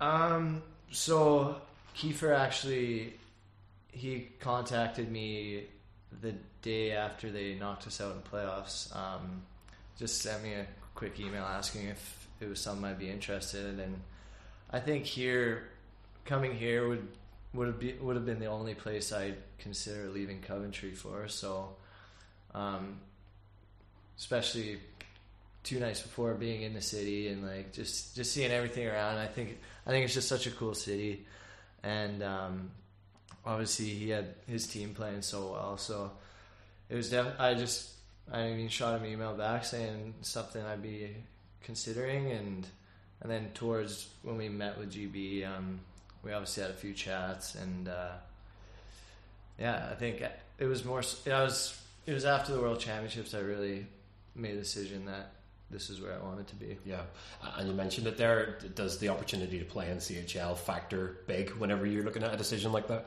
I think so. Yeah, it's just anytime you get to play more hockey and play against higher level players, yeah. um, and go to countries I've never been to. I've never been to Sweden. I've never been to Germany or Czech Republic. So that's something I'm really interested. I'm really excited about. Our fans are saying the same thing. Yeah, it's totally. that opportunity to go and see different hockey cultures. Yeah, and... totally. That's one of the main reasons I came over here is to see more of the world and yeah. increase my palette, so to say. But yeah. Um, so yeah, I'm really excited about heading over those countries and seeing what it's like. It would be remiss of me, I think, to to carry on with this interview without talking about the World Championships. Such a, a historic summer for, for, British ice hockey in general, and you were right in the middle of that. So uh, you're a dual national, Canadian British citizen, um, and you were selected obviously by Pete Russell for, for a pretty unforgettable adventure out there in, Slovakia early in the summer. Uh, can you talk to me a bit about that experience?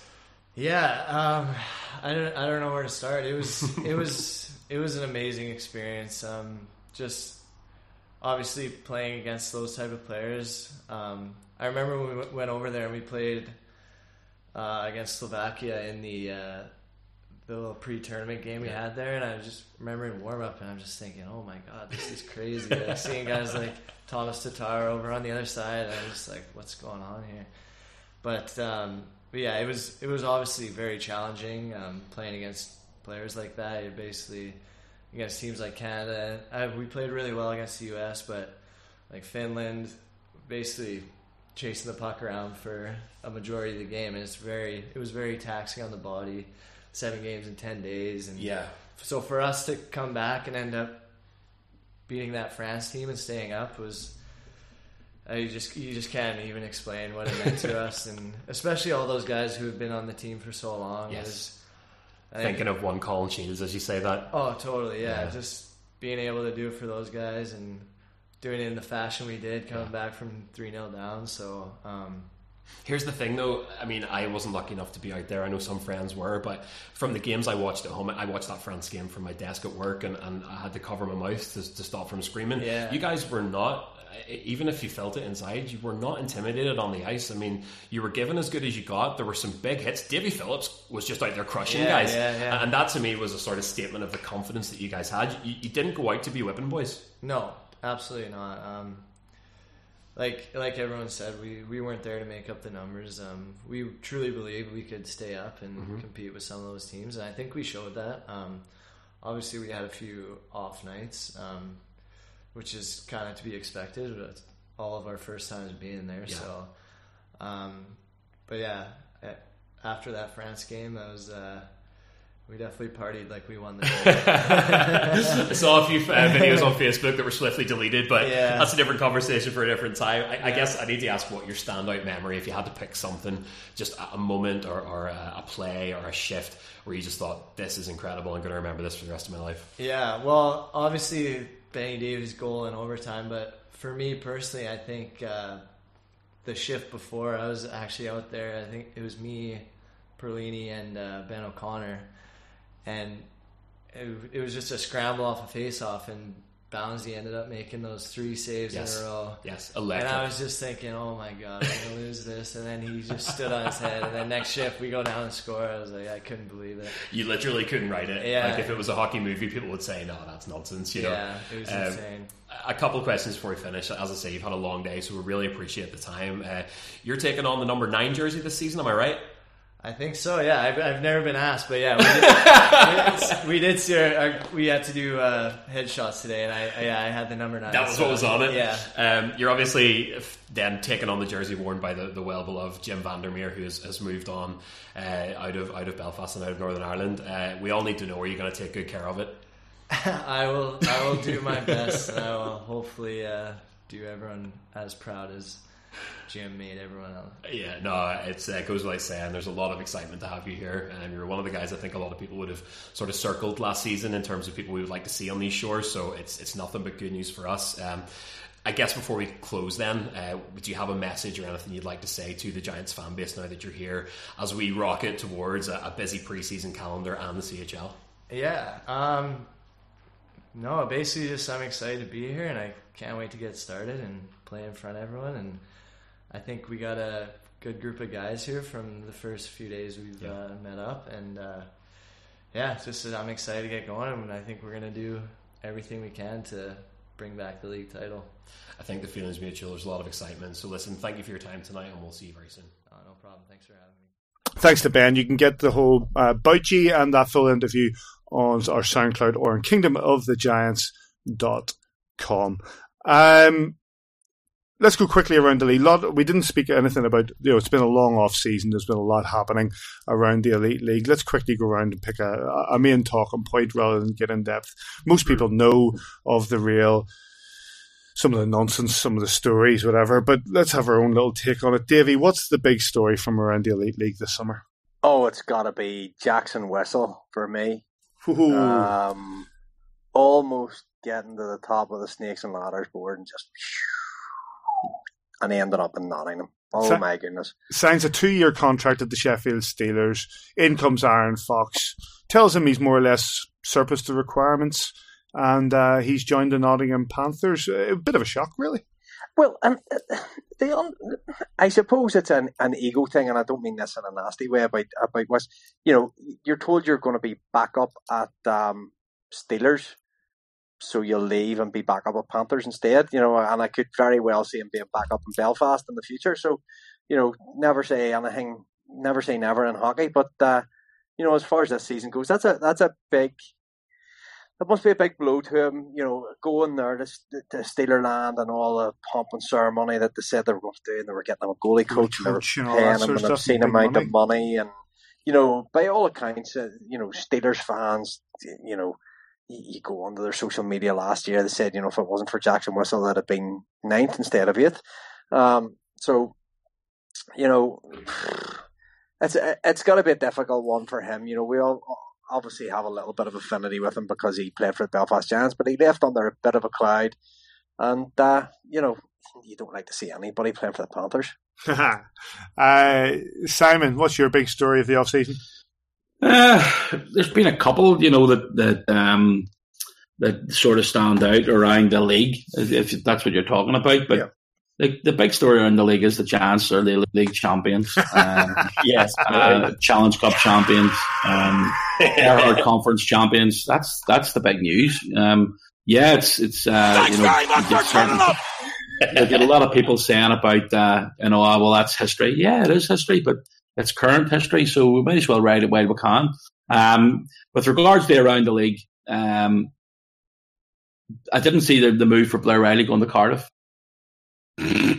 You didn't see it. You didn't see it coming. No, I didn't see it coming. No, no, no. Like, like it was out there for like ten years before. Who, who would have ever guessed? Who would have uh, known? Unbelievable. um, the uh, the look, I've seen the tweet today from uh, that guy um, Steve King, isn't it? You call him from Cardiff. Um, Steve. pleading poverty, uh, jumping out and saying that uh, other teams are, are getting their wallets out to, to catch uh, like the Devils.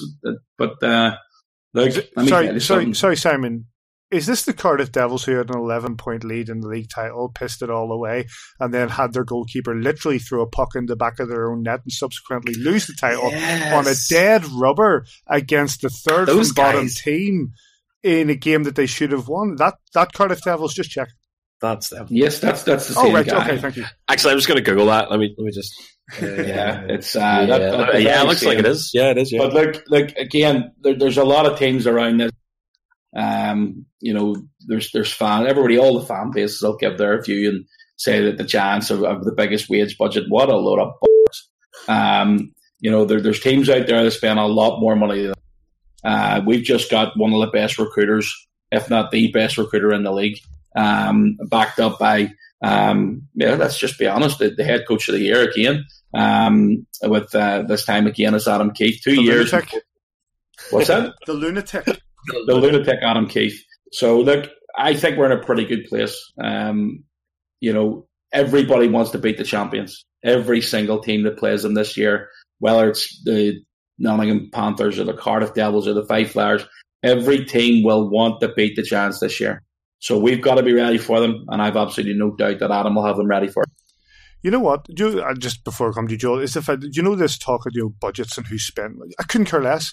And I've said this before. I remember saying this to Coach when he was at the Storm, when you know, about how he used to come out and say, "Oh, we don't have the budget for this and we don't have the budget for that." Listen, you have your budget that you have, and that's your problem. You go out and you buy your team, and then you go out and you compete.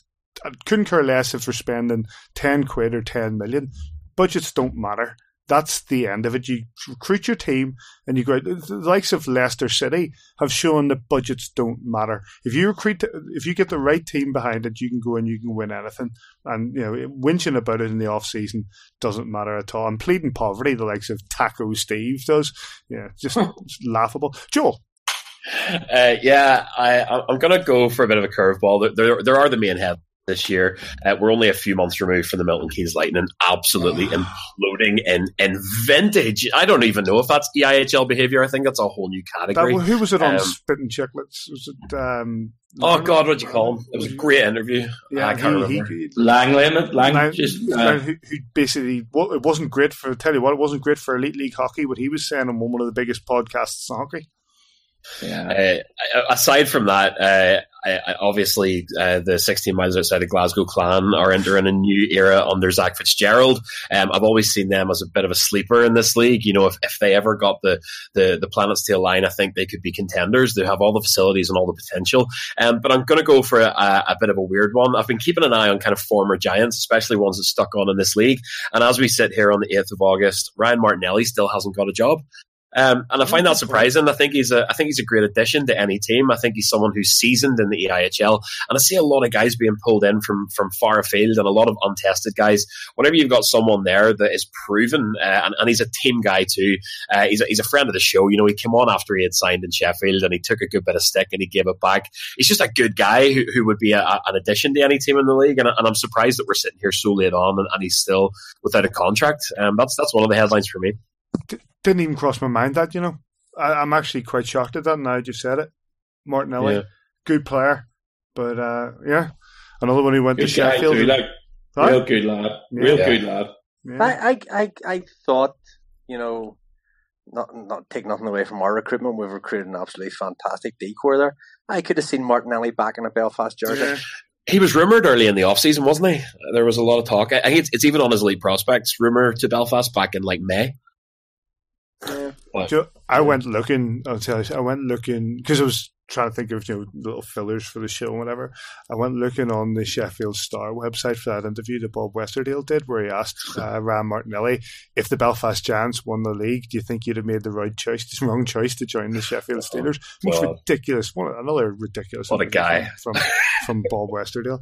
But uh, what but, was the, what was the answer? Well, no, the answer was I've just was. Uh, he couldn't answer that question. What do you say to that question? I think he, his answer was more or less this: I've, I've chosen to join the Sheffield Steelers, and I'm I, am not even thinking about the. Uh, what are you even supposed to say? You know, you, we're, how do you answer we're. We're going for the title, more or less. what do you answer? Yeah, it's Westerdale asking nonsense. But uh, I went to the Star website. It's gone. It doesn't seem to be there anymore. Of course, it's gone. Of course, it's gone.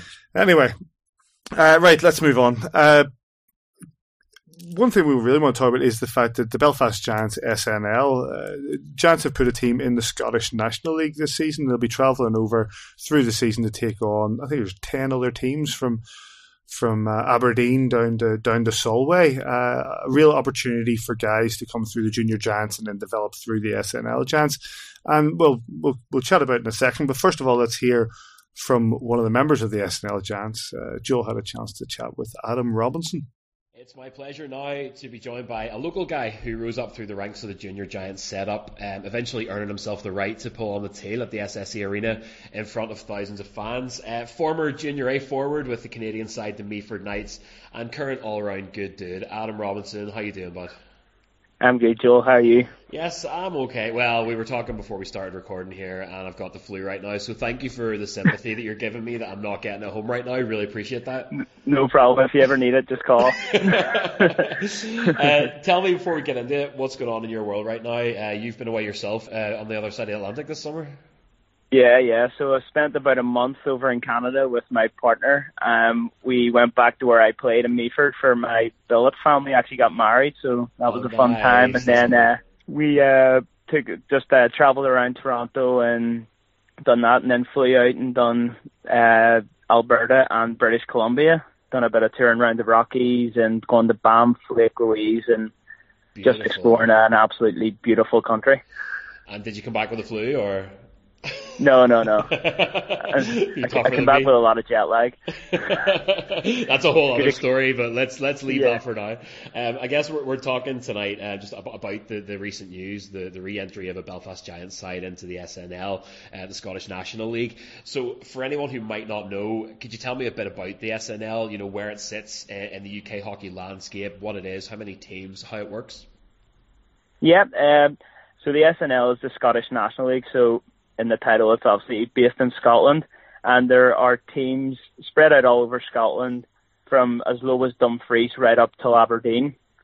So you're you're touring around Scotland all year. You're playing around. I think this year there's ten teams in it. Well, then including ourselves would be eleven. So we're playing. It's going to be initially be eleven or ten home games or ten away games, and then uh, the hope of some friendlies. But yeah, it's a pretty competitive league, and we were in it a couple of years ago, but just with people going away and stuff, we haven't been able to feed a team. So Yeah. we're uh, we're fighting back this year, and hopefully going to make a dent in the uh, in the league this year and make a good um, entry. And that's the thing, right? I mean, it, it- you know, you, you said it there. The clues in the title, the Scottish National League. It's all. It's obviously a, a big financial challenge, a big logistic challenge to ice a team from Belf- Belfast in that league. Um, how is that being addressed and taken care of in this first season? So in the first season, um, with all the games being away, um, we are having to uh, support it ourselves. So guys are willing to pay the monthly fees to practice at the Ice Bowl, and then whatever it is to uh, travel across to Scotland on a 10, 10 weekends throughout the year. Yeah. So unfortunately, we, we are dependent on likes of sponsorship that help with the collateral of the um, away trips and the the cost of ice. Uh-huh. So. So, I mean, I saw social media and stuff being set up over the past week or so there. Are you saying then for, for any Giants fans, for any local businesses that are listening, that there are opportunities for individual sponsorship, player sponsorship, club sponsorship? What's out there? Yeah, so it's basically what you said there. It's we're looking for you know local businesses maybe to sponsor a player or even friends or fans of the Belfast Giants that um, are interested in sponsoring anything to do with the running. You know, at this stage, anything helps. You know, we're we're at the point is we're we're just trying to grow this every year. So this year we're just trying to get it off and running, do a good start, and uh, try try to fund it as best as we can so it sets up the years coming, so we can continue to grow and push forward throughout the years, obviously, and keep it keep it running. Yeah, I, th- I think there are really legitimate reasons for that, which we'll get to in a second. But obviously, you're talking about the, the 10 away games in that first season that are sort of doubling up on, on the league board. Um, that's with a view, obviously, if this year goes well, if you get the money behind you and the support behind you to, to, to actually do it a full fixture list home and away from next season on, isn't that right? Yeah, yeah. So uh, this year, obviously, with the late entry into the league, Scottish Ice Hockey found it difficult to incorporate home games into the schedule for the teams in Scotland. Yeah. So one of the agreements were for this first year, we're just going to have to struggle struggle on with uh, away games, and then in the years to come, the home games will be introduced. Hopefully, going from next season, that if we fulfil all the fixtures, Uh-huh. then the home games will be introduced, and that will then allow, you know, the the give and take from the teams. It's obviously a big uh, a big ask to travel. You know, you're you may be traveling like eight hours to Aberdeen on a bus to play a game, and then you're eight hours back. It's it's a big demand for any for anyone, No, especially when you're only getting away games. That's it, exactly. So, I mean, there, there's obviously the, the need for some support there. And, and the reason for it, I mean, from me as a fan, first and foremost, of the Belfast Giants, you know, when you talk to Robert Fitzpatrick, the, the Odyssey Trust CEO, the one thing that he gets so fired up about is local players, junior development, the opportunity for regular ice time for, for guys who are looking to break into the senior squad. Guys like you, Adam. So, I mean, the, the introduction of an SNL team, uh, a bridge between the junior setup and the senior team, that must be big news. Yeah, well, this is the thing. This is all I've wanted. Like when I was coming up through the ranks, fortunately for me, the SNL team was there the year before I went to Canada. Yeah. So I had that experience at a senior level before I left, and I pursued my junior career. uh, Well, finishing my junior career over in Canada. So th- the main reason for this is not only for the guys that want to play at a competitive level again, but that gap between the junior giants and the giants is filled with this team. Yes. It allows kids, you know, as young as 16 now that they, if they can, they can play up with the SNL team, giving them that experience and that, you know, level of senior hockey that uh, will help hopefully pursue them on the like better things with the Giants and stuff like that. So. Yeah. So, I mean, from, from your point of view, from being in those skates, quite literally, do you think that this will lead to more local giants? Yeah, well, ideally, yes. Like, I, I would love to say I'm guaranteed, but it is all about, you know, hard work and dedication. But, you know, now we're given that team that allows players to, like, play at that level. If they work hard, I can, I'm near, I'm sure that that will allow that, you know, local talent to be put through into the senior squad. Yeah, I mean, and, and I guess in terms of timelines, timing's everything. It couldn't come at a better time at the minute. You know, there's the talk of refurbishment of the ice bowl. You've got the, the Odyssey Trust really making a play for additional ice in the city. Um, so, I mean, in terms of the, a time for the SNL team to be reintroduced, this is the perfect kind of uh, season, I think. Yeah, well, as I say, we're talking with the the ice bowl here with the new building, you know, they're pushing forward more ice time, um, things in, like to involve junior ice hockey. Yeah. And as you say, with the SSE and the the Odyssey Trust pushing for more ice time, it couldn't come at a better time because it like one thing that uh, Northern Ireland has struggled with is um, allowing kids to frequently play and allow you know work hard work and dedication and Yeah. having that facility having the facilities around to allow them to do it. So with the new building and the uh, with the ice bowl and the as you say the Odyssey Trust pumping more ice time and more things to involve Yeah. local kids, you know, it couldn't come at a better time. So, I mean, you, you ta- talked a bit about the league there. Uh, the league currently features the, the recently reborn Murrayfield Racers under Tony Hand, uh, along with a number of, of tough sides that people will have heard about, sides like the Paisley Pirates, the Kirkcaldy Kestrels. Uh, how do you rate Belfast's chances in that first season? And also, even uh, in addition to that, is a, g- a good finish and a, and, a, and a high finish on the table important, or is it more about establishing that system that works with a view to the future? Well, I think like we have the talent here, you know, with the coaches that are being involved, like with Stu, Rob Stewart, Uh-huh. Graeme Walton, Gareth Roberts, Mark Morrison. Yeah. That we have that good experience backing us up, and then the, the junior uh, uh, players coming through. I think we'll stand a good in good stead for the the season coming, and the first season is, you know, like we just want the players to be dedicated this year and better things to come in the future. But I think we do. We're, I'm not going to sell ourselves short. We we have a good team going into this year, and I'm very confident that we're going to have a good year and a good first year, Yeah. which will hopefully then set the bar high for years to come. It's it's great to hear. I mean, I'm, I'm personally excited, as I say, as a fan first and foremost, uh, and I'm looking forward to keeping an eye on it. Uh, is there a way that Giants fans can keep track of the SNL team this upcoming season? There's a there's a Facebook page, right? Yeah, there's a Facebook page. There's a website currently being built.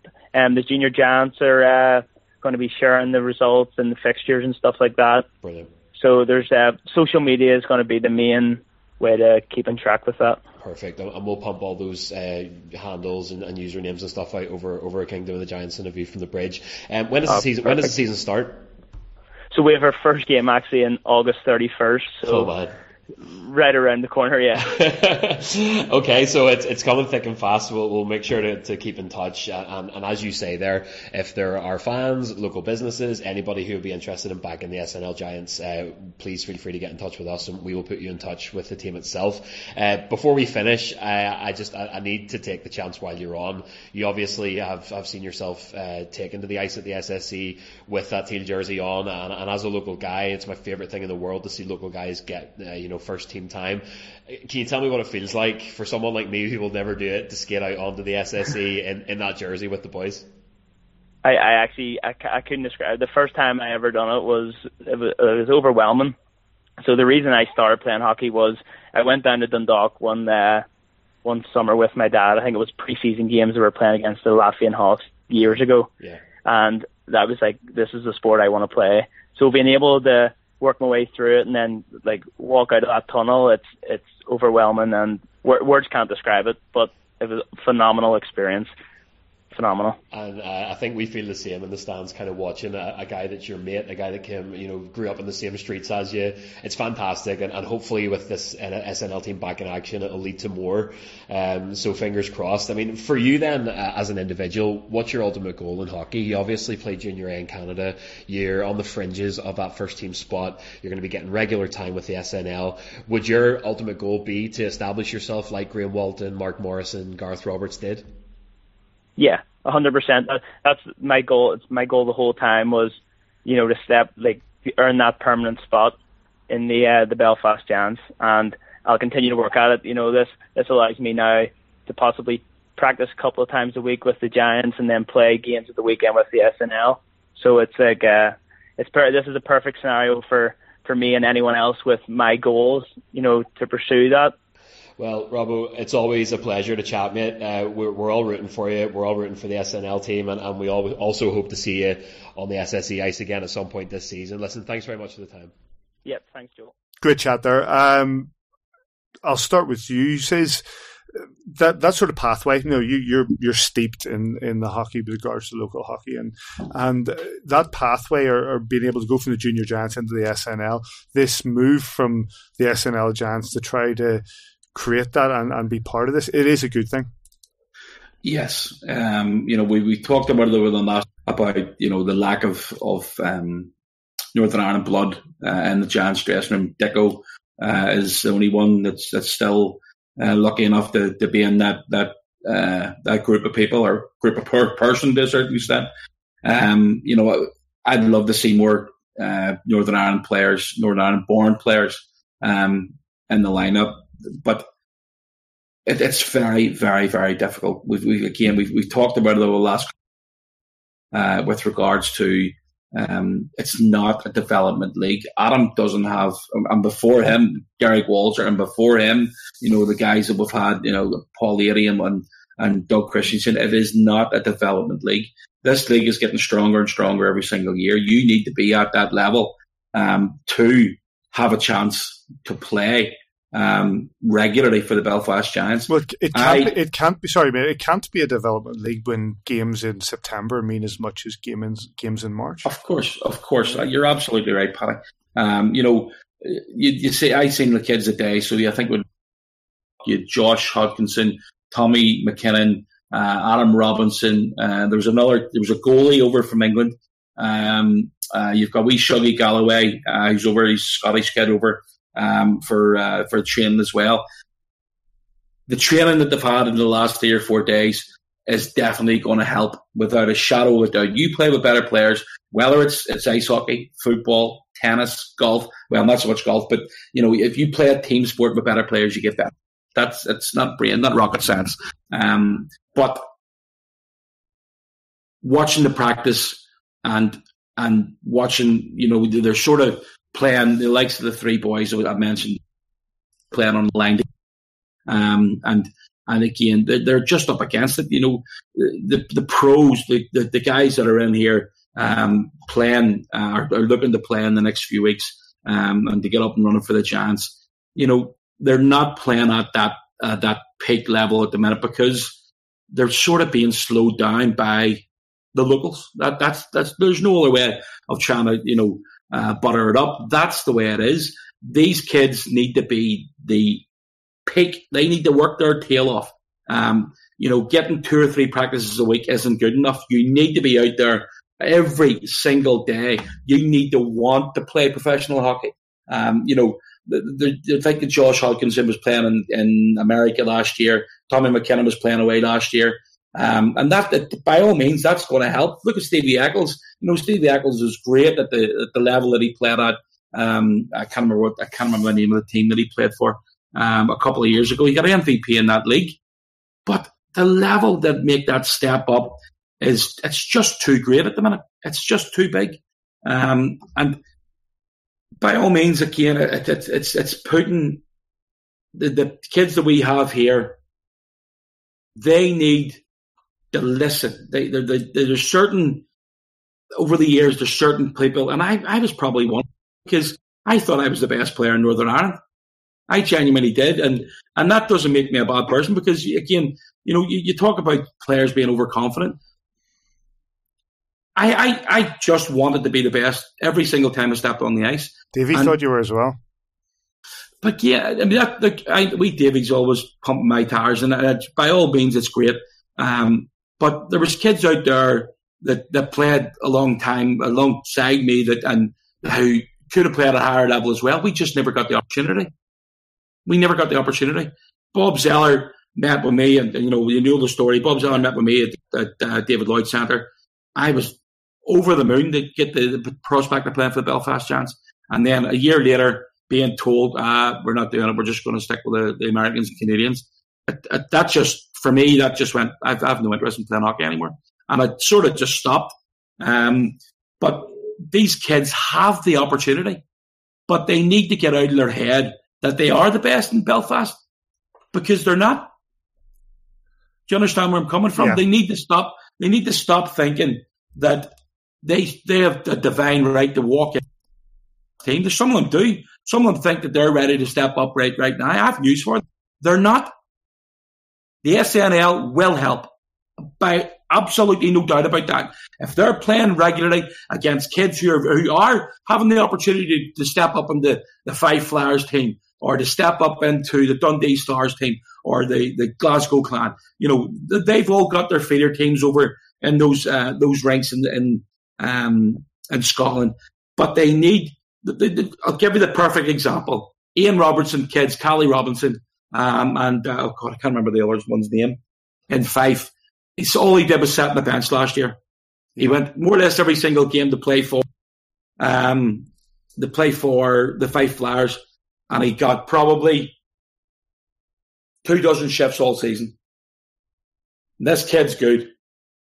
Callie Robinson is good, and I think he's signed for another team this year. So you know you, you you've got to be and you've got to want. You've just got to breathe the game. You can't just turn up and think like do you know what? I just that's all I need to do. Actually, I just need to turn up, and I'm I should be able to get in this team. It's not going to happen that way. And if you want to impress Adam Keefe, you've got to knock your in every single day that you get on that ice. You've got to work hard in the gym. You've got to basically have the right mentality to go. But as I say, right this minute in time, there's nobody from Northern Ireland, Dicko aside, that can make that step up to play a regular chef in the Belfast Giants team.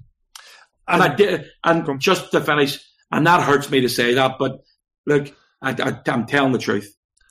Before I've, I've got a question I thought Davy as well, but I, I, in the back of my head, and this, I can hear Robert Fitzpatrick banging, uh, just basically saying, "Ice." You know how how important is another ice pad? Says you're that that that that's basically where I was going to get to, Paddy, because it is absolutely vital that we have not just one, not just two, but there's more, three, four, five, all based around North. I still can't believe that Dublin doesn't have a rink. I just can't get that into my head. But Robert Fitzpatrick, Steve Thornton, uh, Eric Porter, all those guys are working their tail off to try and make more ice happen in Belfast. It's, you know, I don't understand why they're not getting it back in. All this talk about the Belfast Giants being, you know, not getting the funding and not getting the opportunities that other sports in Northern Ireland have. That it's not a, um, you know, it's not a mainstream sport. What a load of it is a mainstream sport. We get more fans in the Irish League. If you put take Glentoran and field matches and and I know there's, there's other teams in North Belfast say they're big, but they're not. Um, you know, if you take the Glens and Linfield out, if they're not playing, you team that that whole league put together I would argue that the, the Belfast Giants average crowd is higher than an average league game day in the Irish League. So don't be talking to me about it's not a mainstream sport. That's a lot of nonsense. Ulster Rugby, Belfast Giants, GAA is big, big sports in Northern Ireland. And I think Brooksy, I'm pretty sure the stat Brooksy gave last year, there was more fans, actually, maybe Davy, my apologies. There was more fans attended the Belfast Giants than what there was the old Ulster Rugby. So don't talk to me about means not being main billions, because that's sorry, Cool FM viewers and listeners, but that is 100%. This sport has grown over the last 20 years. Can't remember the name of the guy that said it in Irish News, said it wouldn't last. Good foresight there, big lad. But where we are right now and the, the, the, the popularity of the sport and not just for for one side of the community. This is then the land of the chance everybody is equal. Everybody's welcome. Come along and watch a game. You'll pick it up. There's more season tickets than ever, far more season tickets this year. So the Belfast Giants need to get the support, not just from out there at the minute, but further afield as well, because they are the real deal. 20 years, and they said it wouldn't last. Absolutely. Davy, sorry, sorry for the rant, boys. well, this this is unreal. This, the, I'm I'm cutting this. This is going straight to Cool FM. It's this week's trailer. The um, Davy, one of the other aspects of it is the idea of one club, uh, Junior Giants, SNL Giants, Belfast Giants. Uh, is there an opportunity, uh, you know, with the stuff that the Giants do in the community, the stuff that the Giants do off the ice? Is there a means for people to start to believe in the fact that we are one club? That's a tricky one. There's a helicopter over the top of my house here. Makes me feel a wee bit homesick. Um, you, you and your new dog tonight? just, just, flew, just flew over there, so it has. Um, 20 past. This podcast started yesterday, boys. Um, hey, whose fault's that? And, uh, well, technically, yes, okay. Um, I know where you're coming from there, Paddy, and that's difficult. Probably difficult for the SNL because they're going to be on the road all season. Um, hopefully, the following season there's going to be some home games where people can get involved. Junior Giants, yes, if if maybe I don't know where where when the Junior Giants are playing, this is one of the, this is one of the problems. There you go. Someone who's pretty deeply involved with the club. I don't know when the Junior Giants because I don't make it my business to go and try and find out. That's bad on me but the club also don't have a linked up sort of thinking behind getting that information out there either. So yeah, everybody needs to take their responsibility here as to, you know, how we how we get that message out. Definitely, eh, eh, you know, to me, could the kids be playing at six o'clock or five o'clock on a on a Saturday night before a before a game? Maybe they do. Uh, you know, could could people be going down to the SSE and, and cheering the kids on before the before they go in and get a pint before the you know the main event of the evening, and, and hopefully the SNL team will be able to, to play some games at home the following season. But yeah, there, there's there's potential there for, for one club, a one club mentality. There should be, um, but I don't see it there at the minute. But you know, you wish the SNL boys all the best. Uh, there's obviously there'll be some vets in there, probably boys that have played for the Belfast Giants in years gone by, um, supplementing young kids coming through there. It's probably one of the sad points of, of 20 years of Belfast Giants, and, and still we we're not converting young Belfast guys into into Belfast Giants. We've had you know, obviously had our, our, our moments along the way. The guys were kind of foisted into the team in that third third or fourth year. You know when the ISL collapsed and we went into the EIHL, and you'd you had Marty and, and Wally and Mo and Gimper and all three in, and, mm. and it was sink or swim. And, and you know for the best for the better part, supplemented obviously with the, with the likes of Jason Ruff having an incredible season. But the guy, you know, Graeme Walton went on and represented the club now second all time, you know, in number of appearances. The work GB played for GB. Mark Moche and Morrison played a whole 400 games for the club, and Marty scored the first goal. You know, the, the guys did okay in that league, but as yeah. the league got, got as the league progressed and got better and better to where it is now, the, the, the, the, guys from Northern Ireland weren't competitive enough, unfortunately. We've got to solve that conundrum, and yes, extra ice time, but says probably put it more succinctly away from the extra ice time. You have to be committed to hockey and really nothing else.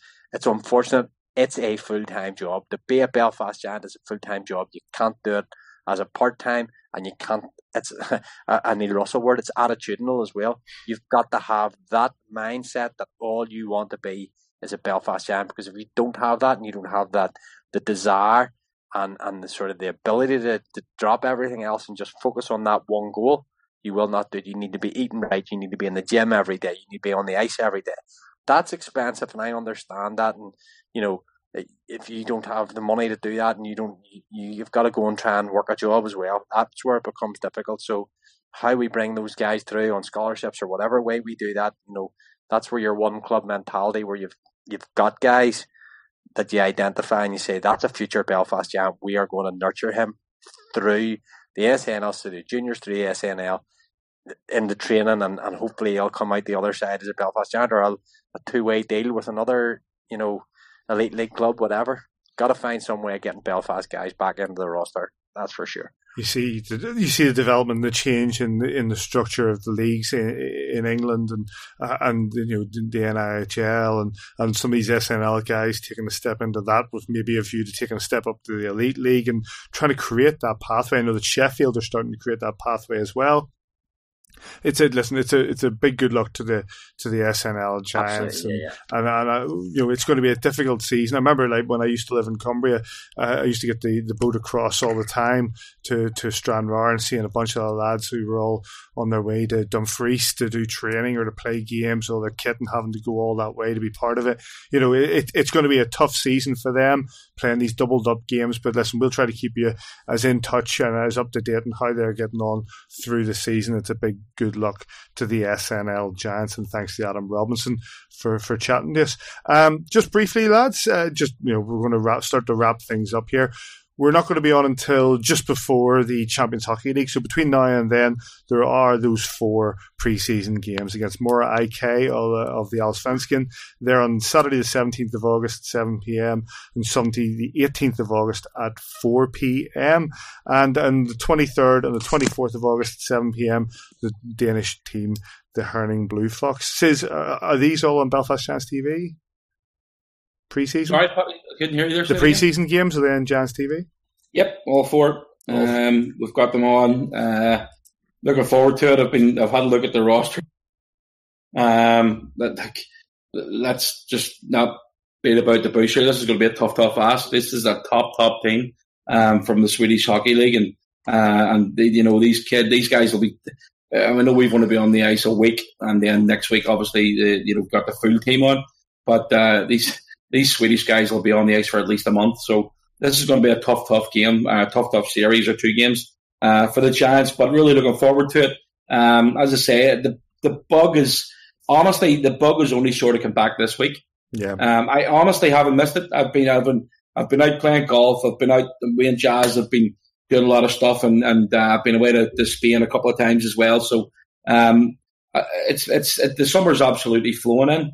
Um, I really, even if you'd asked me last week, yeah, okay, well, see see what happens. But I really haven't missed it until I seen the boys on the ice on Tuesday morning. going, right, I'm ready to get this back. Start this again. Yeah. Yeah, I'm with you on that. Well, it'd be interesting to see how I know a lot of guys when we're on Twitter and Facebook. You're looking forward to seeing how the guys gel, and there's a lot of leaders out there, Davey, and uh, you know the, Adam Keefe's going to be on an eye out for a captain. And I see on Twitter that you've got a campaign to begin. Oh, to me, there's only there's only one captain in that team. You know, I, I believe under EIHL rules you can have a captain and three alternates. So I think that's the route we should take. Mark Garside for me, tenth, you know, testimonial season, tenth years at Belfast Giant, hanging in there as you know. Stephen Murphy obviously can't be captain because he's a goaltender, not allowed. Andrew Dixon can't be a captain because he's a goaltender, not allowed outskaters, someone who's returning year on year, right up there in terms of appearances for the club, puts his body in the line, plays D, plays forward, has been a part of championship after championship. British guy, knows what it means to be a Belfast Giant, gets it, as Robert would say. Mark Garside, number seven, captain of Belfast Giants for me. Please make it happen, Kiefer. Are you boys on board? Uh, you know, you know what? I don't think it'd be a bad decision. Um, but uh, I'm, I'm not sure if Adam leaves it up to the guys choose the, uh, the captain or if he picks it himself this year. I really don't know what, what his mindset is. But, you know, like, there's a lot of experience in there. Uh, there's a lot of, of uh, very suitable candidates. Um, and, uh, you know, look, look at Lenny last year. Lenny assisted. Uh, you, Davey and Paddy have touched on, and obviously Joel touched on uh, uh, Mr. Red Sox.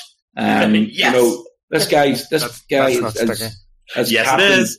You know, captain one of the best teams in Sweden, European hockey. You know, he went to the European final, the CHL final last year, and um, you know he's got to be in the in the mix for it as well. So look, we've got a room full of leaders. Um, we've got a couple of young kids that, that need that guidance, and it's not just one person, uh, whether it be the captain or whether it be an A chest or assistant coach as well. There's a lot of guys that need to be in that room pulling the, everybody together at the same time.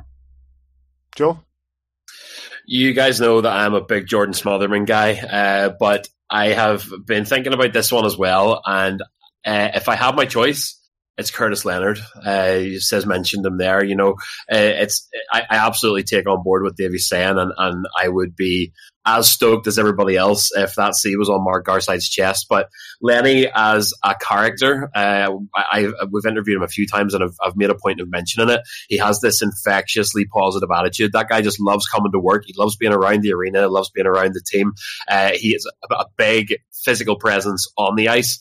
Uh, he's completely no nonsense. And I just think that he fits the mold of someone who would be a captain. Uh, if I had my choice, uh, it would be Lenny, but what do I know?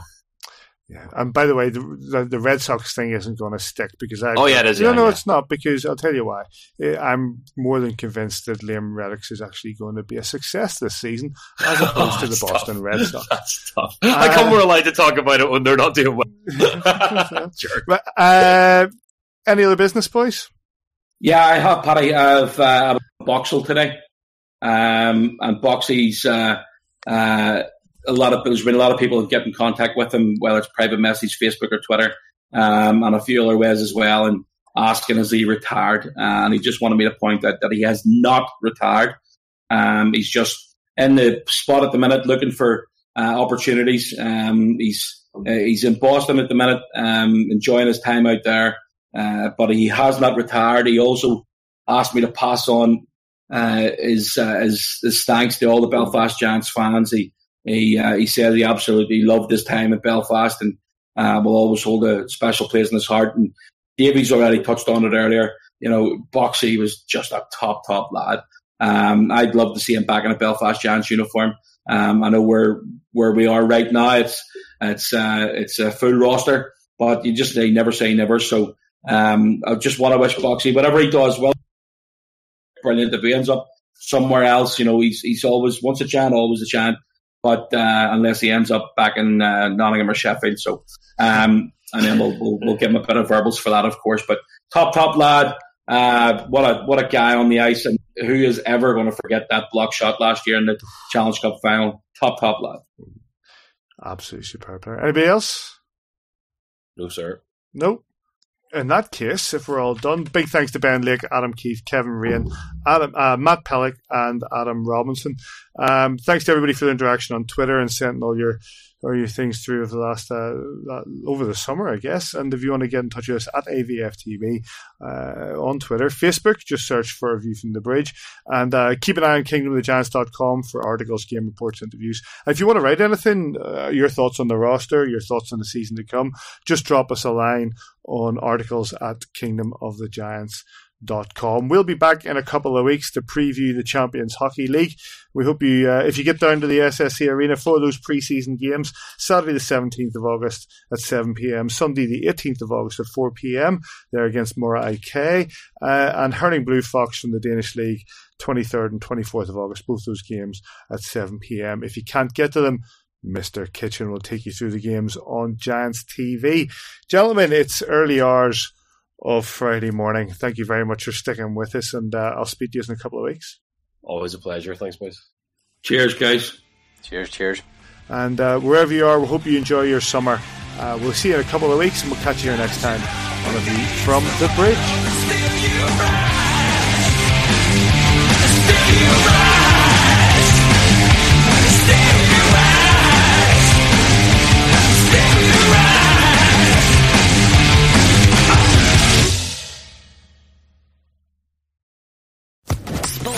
Podcast Network.